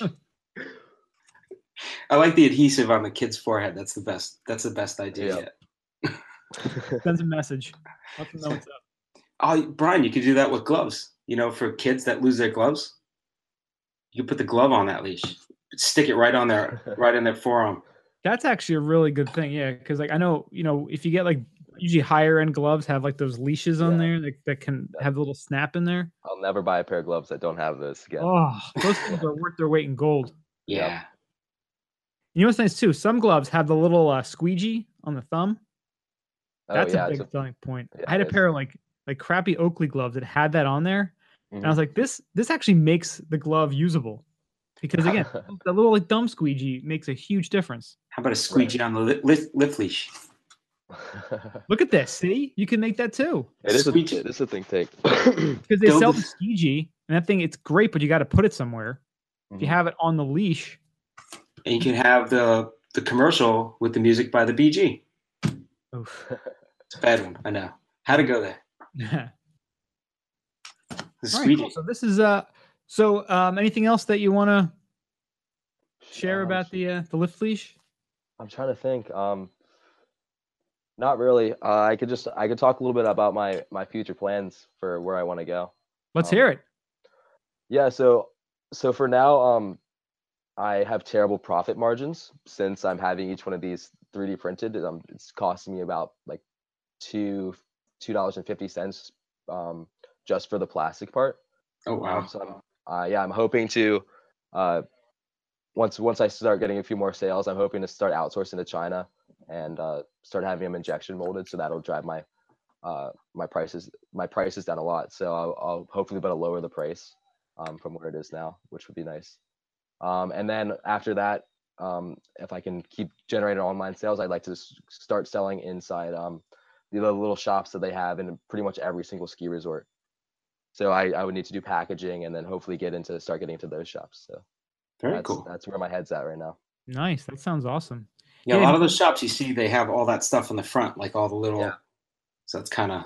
Yeah, that's that. Right up, right up in front. One thing too, man, I want to think about is uh, reaching out to some of the bigger ski clubs, because if you could do like bulk group, you know, some. I know we belong to the uh, the Hoboken Ski Club in New Jersey, and uh, I mean, I think there's like hundreds, if not a thousand, members in the club. They're not all active, but they have, you know, hundreds of people who are active. And if you know, you can reach out to these people and, you know, see if they can, you know, they want to buy a bulk amount, or I don't know right. if you have thought about doing like custom custom logos on there. Yeah, um, I could I could definitely do that pretty easily too. Because that could be that could be a real popular niche too. Right. Oh yeah. That's a good idea. Thanks for that. I'll, I'll I'll definitely look into that. Yeah, sure. Again, think tank. You know, we're throwing ideas out here. High Fluid and Ski Bun think tank. Hashtag H F S B think tank. So how's the um? So where do you usually board up in Burlington? Usually go to like a. Uh, I ride at. Uh, yeah, I ride at Sugarbush and um, sometimes Jay. Okay. I love, I love Jay. Yeah, Jay is awesome. Yeah, so if there. It's a pow day, I'll make the I'll make the extra trek up to up to Jay, but um, I'm usually just I'm I'm a bit, I'm a bit of a park rat, so I like sugar, oh, okay. I like Sugarbush's park. Yeah. Oh, nice. And Stowe is like stupid expensive, right? Especially for a yeah. college student. Yeah. Do they have student discounts at least? Uh, yeah, they do. They have discounts on uh on season passes. So my I have a season pass to Jay, and it was only a hundred dollars. Wow. Nice. Yeah. That is nice. They got pounded with snow again this year, right? Yeah, they have been they have been getting a decent amount for sure. It, it warmed up a ton this week though. Uh, yesterday it was like I think it was almost seventy degrees yesterday. Wow! So I don't know how the conditions are going to be this weekend. But. Wow, it's pretty ugly. And then it's going to get super cold tomorrow, so it can be just nice, yeah, nice sheet of ice. Right? Yeah. Yeah. Fresh grapes. Fresh grapes. First grapes. First grapes, man. That's us. So cool. So how's college going? How's uh? University of Vermont. Uh, it's it's been great. I'm having a great time um, getting all my work done. It's it's been kind of difficult to balance this with my classes, but uh, I'm managing so far. So nice. Living the dream up here. Sounds like yeah. you're. It's an awesome school. It's a great great school and an awesome place. It so is. Yeah. You could do a lot worse. Get to ski. Damn it. Beautiful thing. You can always go back, dude. Right. I, I wish I could. I wish I could ski. Like just jump in a car and go skiing and like. Four hours. Hey, they're yeah. taking. I think you probably can enroll for next fall. I probably could. Hundred dollar season pass. Think about it. The student debt is worth it. Oh, it is. It is actually. Bernie's gonna run again in twenty twenty. He's gonna just you Feel know burn everybody's student debt. It'll be beautiful. But he cannot take the memories of skiing away from you. Think no, about we it. Can't. Nope. It's awesome. All right. Cool. Well, um. If that's all we got, then uh, Jan, I pre- really appreciate you uh, reaching out, and uh, you're yeah. happy to talk about the lift leash, and we'll have to get our hands on some and uh, and test them out for you. Yeah, that'd be awesome. Yeah, um, I appreciate you guys having me on the show. Yeah, it was great having you on. And if you have anything else uh, you ever want to promote, feel free to reach out to us, and uh, we'll get you back on. Yeah, yeah let us know. I, I let us know how this binding thing pans out, and I will. Yeah, keep awesome. us in the loop. Yeah, let us know how the uh, how the sales for the uh, lift leash go, and if uh, you branch out. I will. I think we'll just get them and start. I'll just use them as a drunk leash. That's all right. All right, man. All right, man. Thanks so much for joining us. Yeah, thank you. Thanks. All right, have a good night. Have a nice night.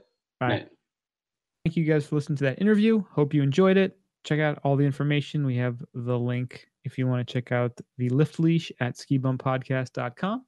Under the ropes. First off, yacht company says they will take Bitcoin and other cryptocurrencies for payment. Boom. Crypto has been very big the last couple months. It's been quite quite a wild ride. It's all a crypto game these days. It's it's changing the world, my friend. You know, either you got to be in it these days. Hey, I got in. I'm in. Just sitting I'm, there. I just pretty. Just gotta hodl, baby. Just hodl for a couple years, and you're gonna you're not gonna regret it. Not investment advice. I am stupid. Yeah, yes. Please do not accept our investment advice. I bought so much pot stock in twenty fourteen, and I have lost my butthole. So gone up in smoke. That's right. I'm Figured holding on to my last weed stock. That's that I think is. I'm still hoping it's gonna. I got a bunch. Off. I'm uh. I don't sell anything. I just keep it for a long time, like it's my like, old shitty baseball cards. I still have them all. It's like old underwear. You just kind of keep them until they run. You know, or, until they break apart. The good folks at Denison Yachting have announced that they are going to accept cryptocurrencies. This was announced at the Miami Yacht Show, which kicked off this week. It is our job as the dealer or broker to make purchases as easy as possible. So for us, this is just another effort to come to where the client is, says Bob Denison, president and founder of Denison Yachting. Sometimes my friends on the dock act like this is a marketing gimmick, but we've actually gotten results from it, and I truly believe in it. It's all transaction from one dealer to the other dealer. Pretty much, yeah. So potential buyers can make purchases with their digital wealth, including Bitcoin Cash, Ethereum, and Tron, a lesser-known cryptocurrency developer uh, developed by former Ripple advisor and entrepreneur and scammer Justin Sun. Scammer. Allegedly. Scammer. Allegedly. That's why it fits with the story. Yeah. Everybody's doing Tron coin. This is pretty, uh, this is interesting to see, but I, more and more companies are going to start accepting it. And now, here's the thing that I, so I think that the, the general idea, because I've talked to friends about this and they're like, well, so if you're doing a transaction in Bitcoin, it's not trackable, so you don't have to pay taxes. And I'm like, but you got to register your boat or your car that you buy. So they're going to get you on that and say, you got to pay taxes on it anyway. So mm-hmm. just saying it is, it's a, it's a great way to, to do the transaction, but it's, you know, the Bitcoin world is, is, it's broadened so much in the last six months to a year because of the increase in the value. Most of the people who were in it earlier really just believed in the ethos of it. And, yeah. you know, it's the first truly sound money. You know, it's decentralized. It's not tied to a central bank or a government. It's, it's not, it's not um, confiscatable. Really, you know, if if you do it correctly, you know, you can't just have, you know, there's so many, you hear all these stories of asset forfeiture now where, you know, the police or F B I or some organization comes in and takes all your, your stuff. You know, look at the marijuana industry, you know, they just roll in, take your cash, take your weed, and you're out of business again. With Bitcoin, you really can't do that. And this is the first time it's ever really happened. Everything has been before been cash or gold or something that's, that's tangible and physical. And It's uh, it, it takes a lot to wrap your head around it if you really want to dive deep into it.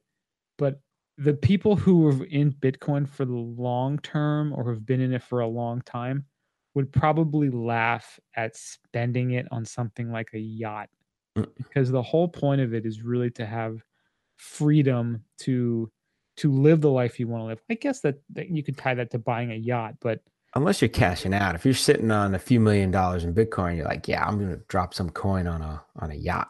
But really, I mean, again, like I think the old school Bitcoiners are more of like, mm, why would I spend money on a depreciating asset?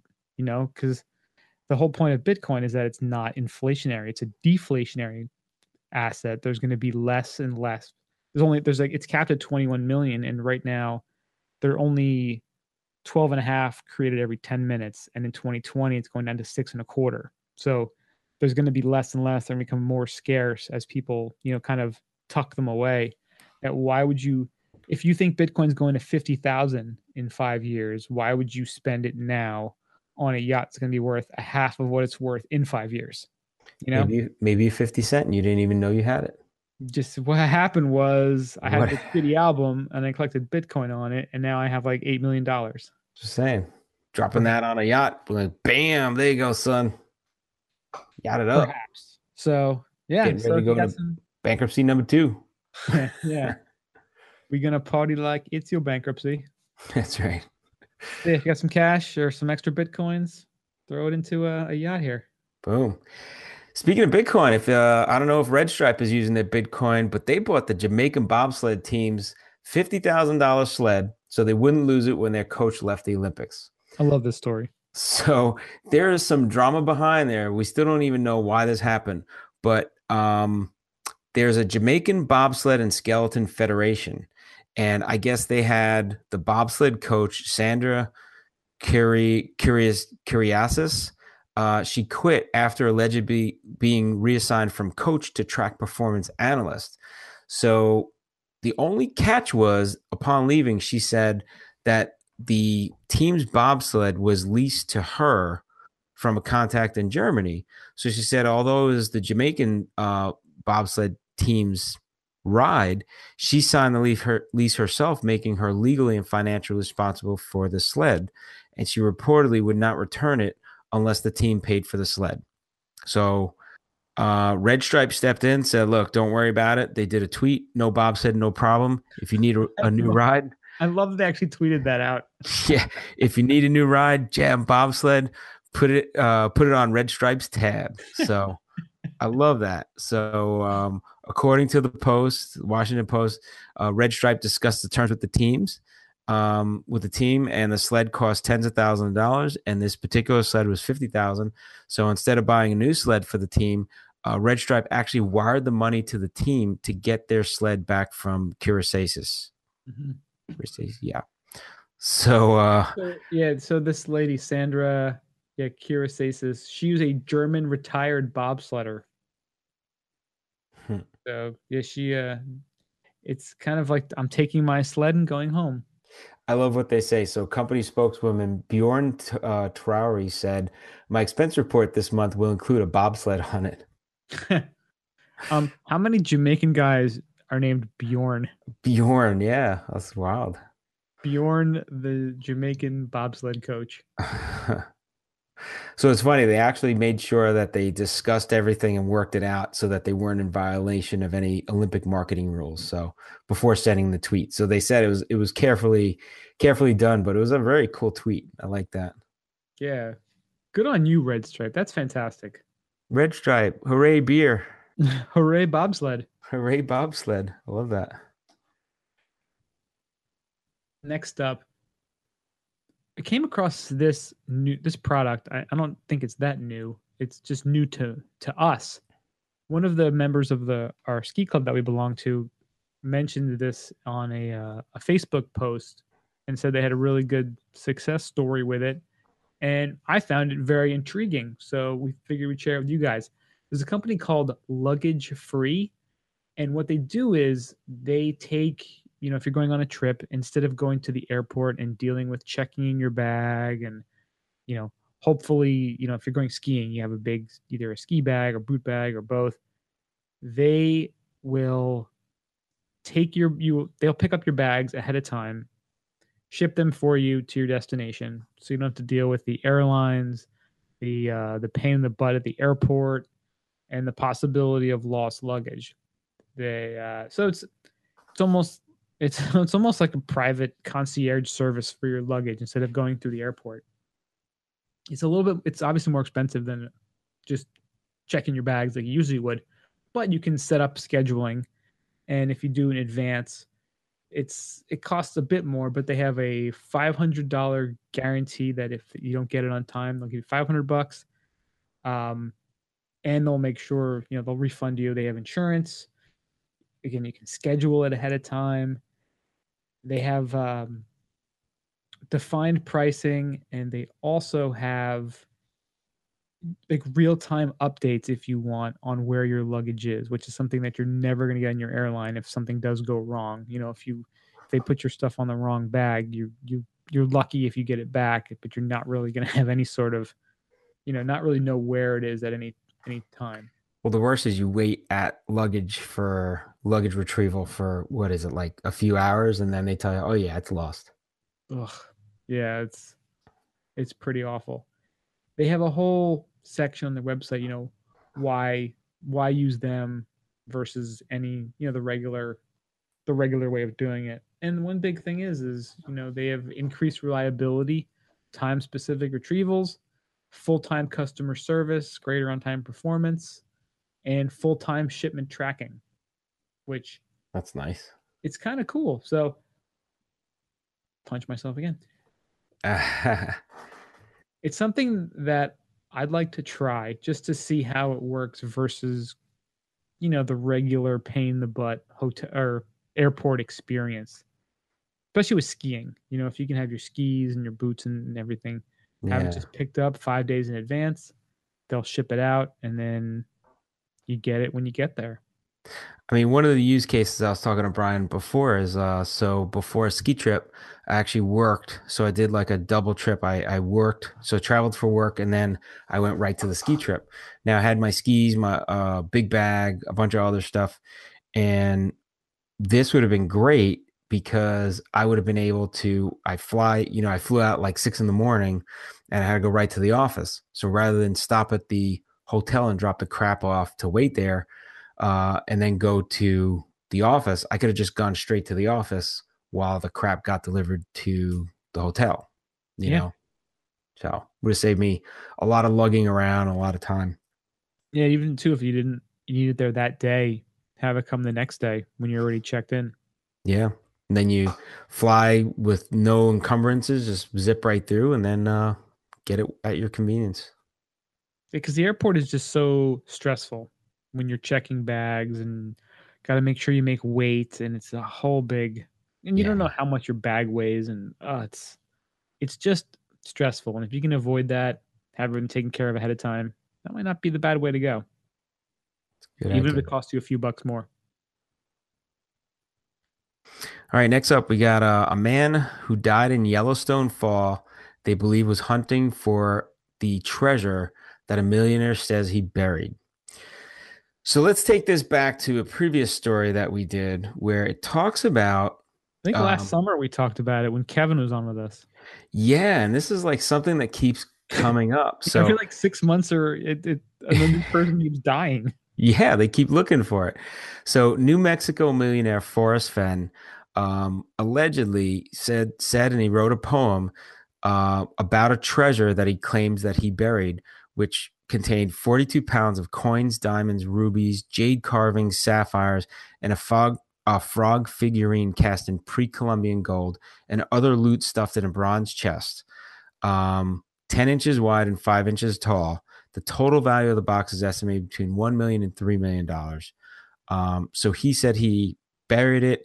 Um, he hid the chest in twenty ten when he was eighty, and he left a poem with clues.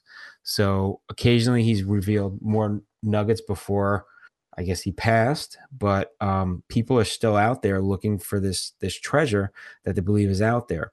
So there's been a bunch of people that died uh, looking for it, and they believe that this guy uh, who just pa- uh, just was found, Jeff Murphy, Um, they said he disappeared through the northern gates of Yellowstone National Park, um, and he was trying to do a hike that should have only been a few hours long, about, about a half day.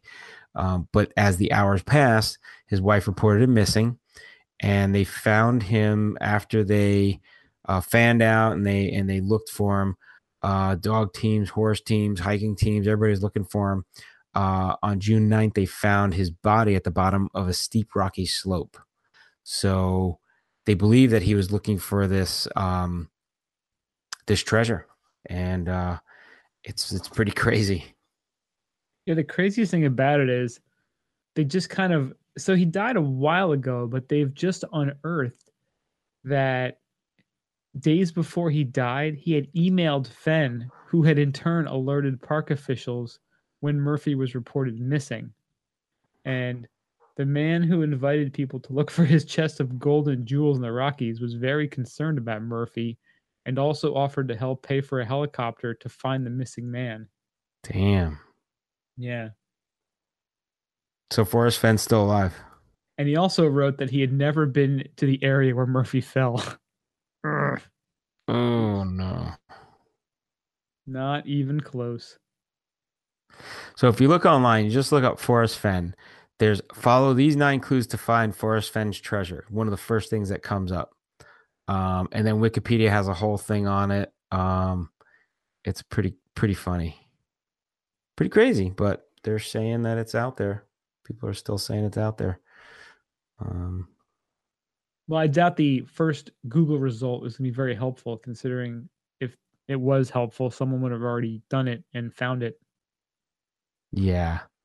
Oh, so they already have Jeff Murphy on there. They have four people listed as deaths, known deaths, uh, died while searching for the treasure. Uh, twenty sixteen, Randy Bellew, um, Pastor Paris Wallace.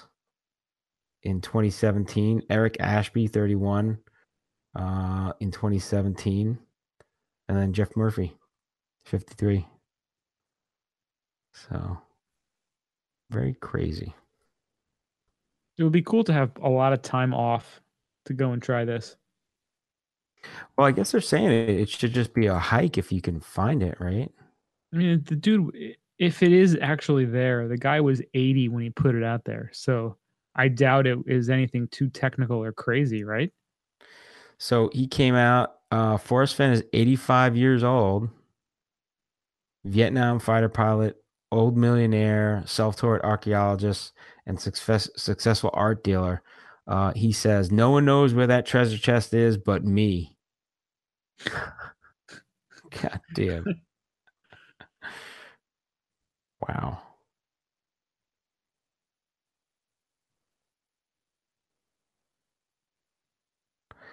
Yeah, don't start looking at it because you're going to want to go chase for the treasure. I'll tell you that right now.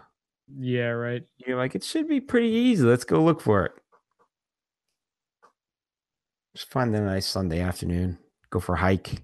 Yeah. If you find everybody else says. If not, just go home. Yeah. It's going to go for a quick hike. See if it's there. Bada bing, bada bang. Maybe I find it. Maybe I don't, you know.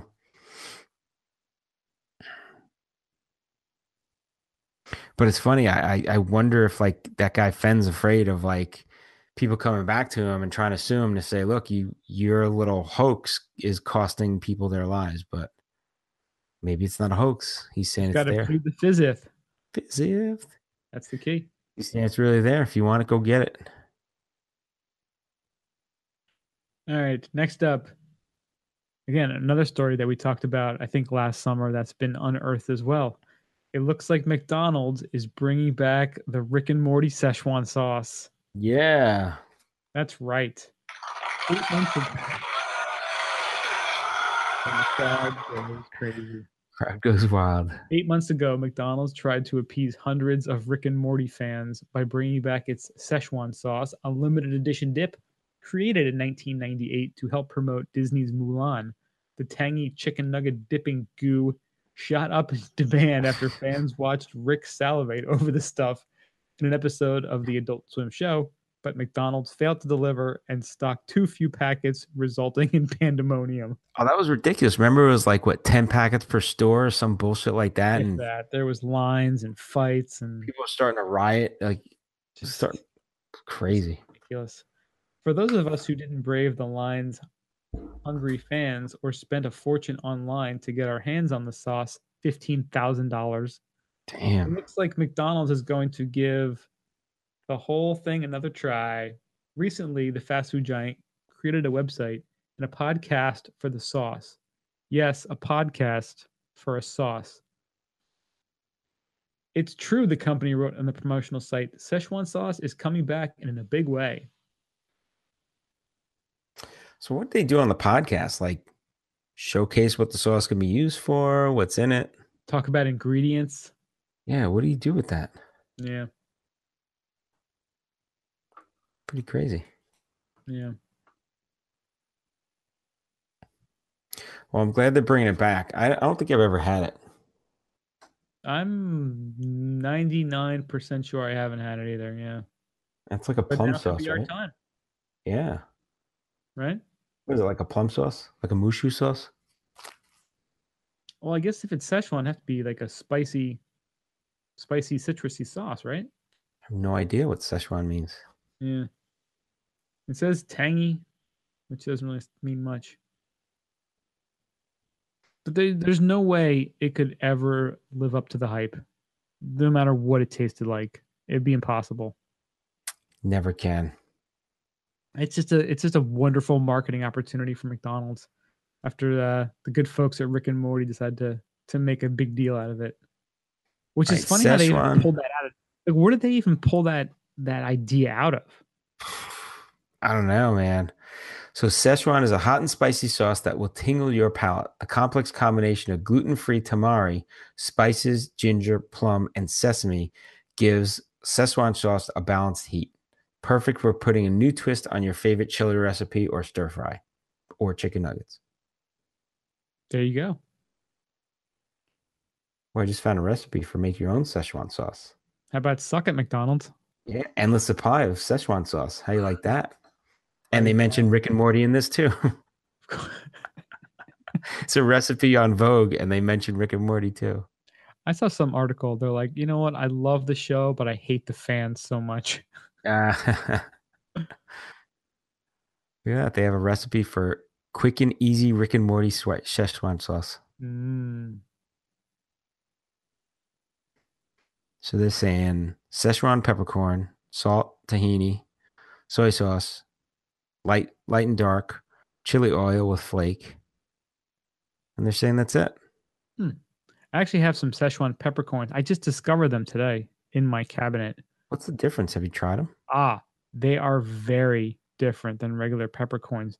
They have this, it's an undescribable flavor that they have, and they just tingle, and they st- like the flavor and the tingling like sticks to your tongue. It's really weird. Really? I made these. It's like these, eating Icy Hot or something like that? So a little bit. Less menthol flavor, though. Less menthol. All Less right. menthol. There, it, it's interesting. I made a recipe that I found on Vice. Um, I think it was like Action Bronson. He made these uh, these ribs, these beef ribs, and it called for Szechuan peppercorn, I think brown sugar, and like one or two other ingredients. There's not much to it, but these ribs were so good. But yeah. I overdid the Szechuan peppercorn. Hot. I was in this. I had to go to New York City because I was ridiculous. I was like, where am I going to get Szechuan peppercorn? I went to Sullivan Street Spice Market and bought two giant packages for like twenty dollars of Szechuan peppercorns and used maybe a quarter of it. But if you are making any sort of barbecue or something, you know, if you anything that uses a rub and you put a little bit of that Szechuan peppercorn in there, you get a very unique flavor and that really funky kind of like stick to your tongue tingle. So I got to try that now. Wow. It's, it's worth messing around with. I'm telling you. Well, you get the peppercorn and you grind it before you put it in there? Yeah. Mm-hmm. Nice. All right.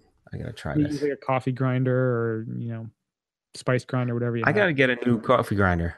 I don't have one. I got to get one. For coffee or for spices? Uh, both now. I don't know. Well, if you get the coffee grinder, make sure it's a burr grinder. That's what I was looking at. Flat burr or conical burr? Oh, you was, got me, man. You called my bluff and you got me. I don't know. I was looking at all different ones. I'm like, I have no idea which one to get. So I just closed the web page. I'm like, I, I'll figure it out another time. I think I guess, I'm at Costco, but it works. Costco. Well, the burr grinder, it grinds a little better than the other one is just a steel chopper. It's just like it's a, just a blade, like a blender. Yeah. The, the burr kind of like smashes it up more. Actually so, grinds it. Yeah. Yeah. It smashes it up and you get, it's like more uneven. Because, and it like you get more flavor out of the, the grind than you would if it's just chopped up. Yeah. All right. So definitely go with a burr grinder. Mm-hmm. And allegedly, the flat burr grinder is like the, the industrial series. Oh.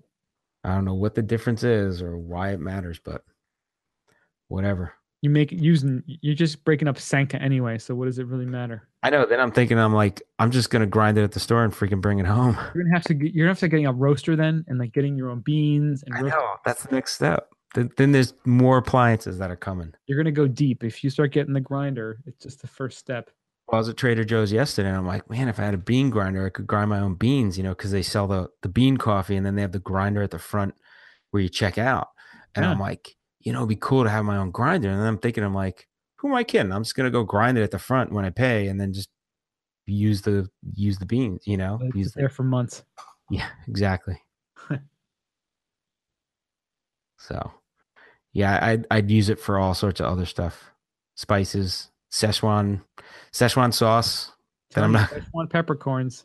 Really? I gotta really try I'm that. It's gonna get weird. I'm telling you, it's a very unique flavor. But buy the whole ones and grind them yourself. All right. Now I'm gonna have to have a spice grinder, a coffee grinder. I don't know. There's a bunch of different grinders. That's right. Coke grinder, I guess.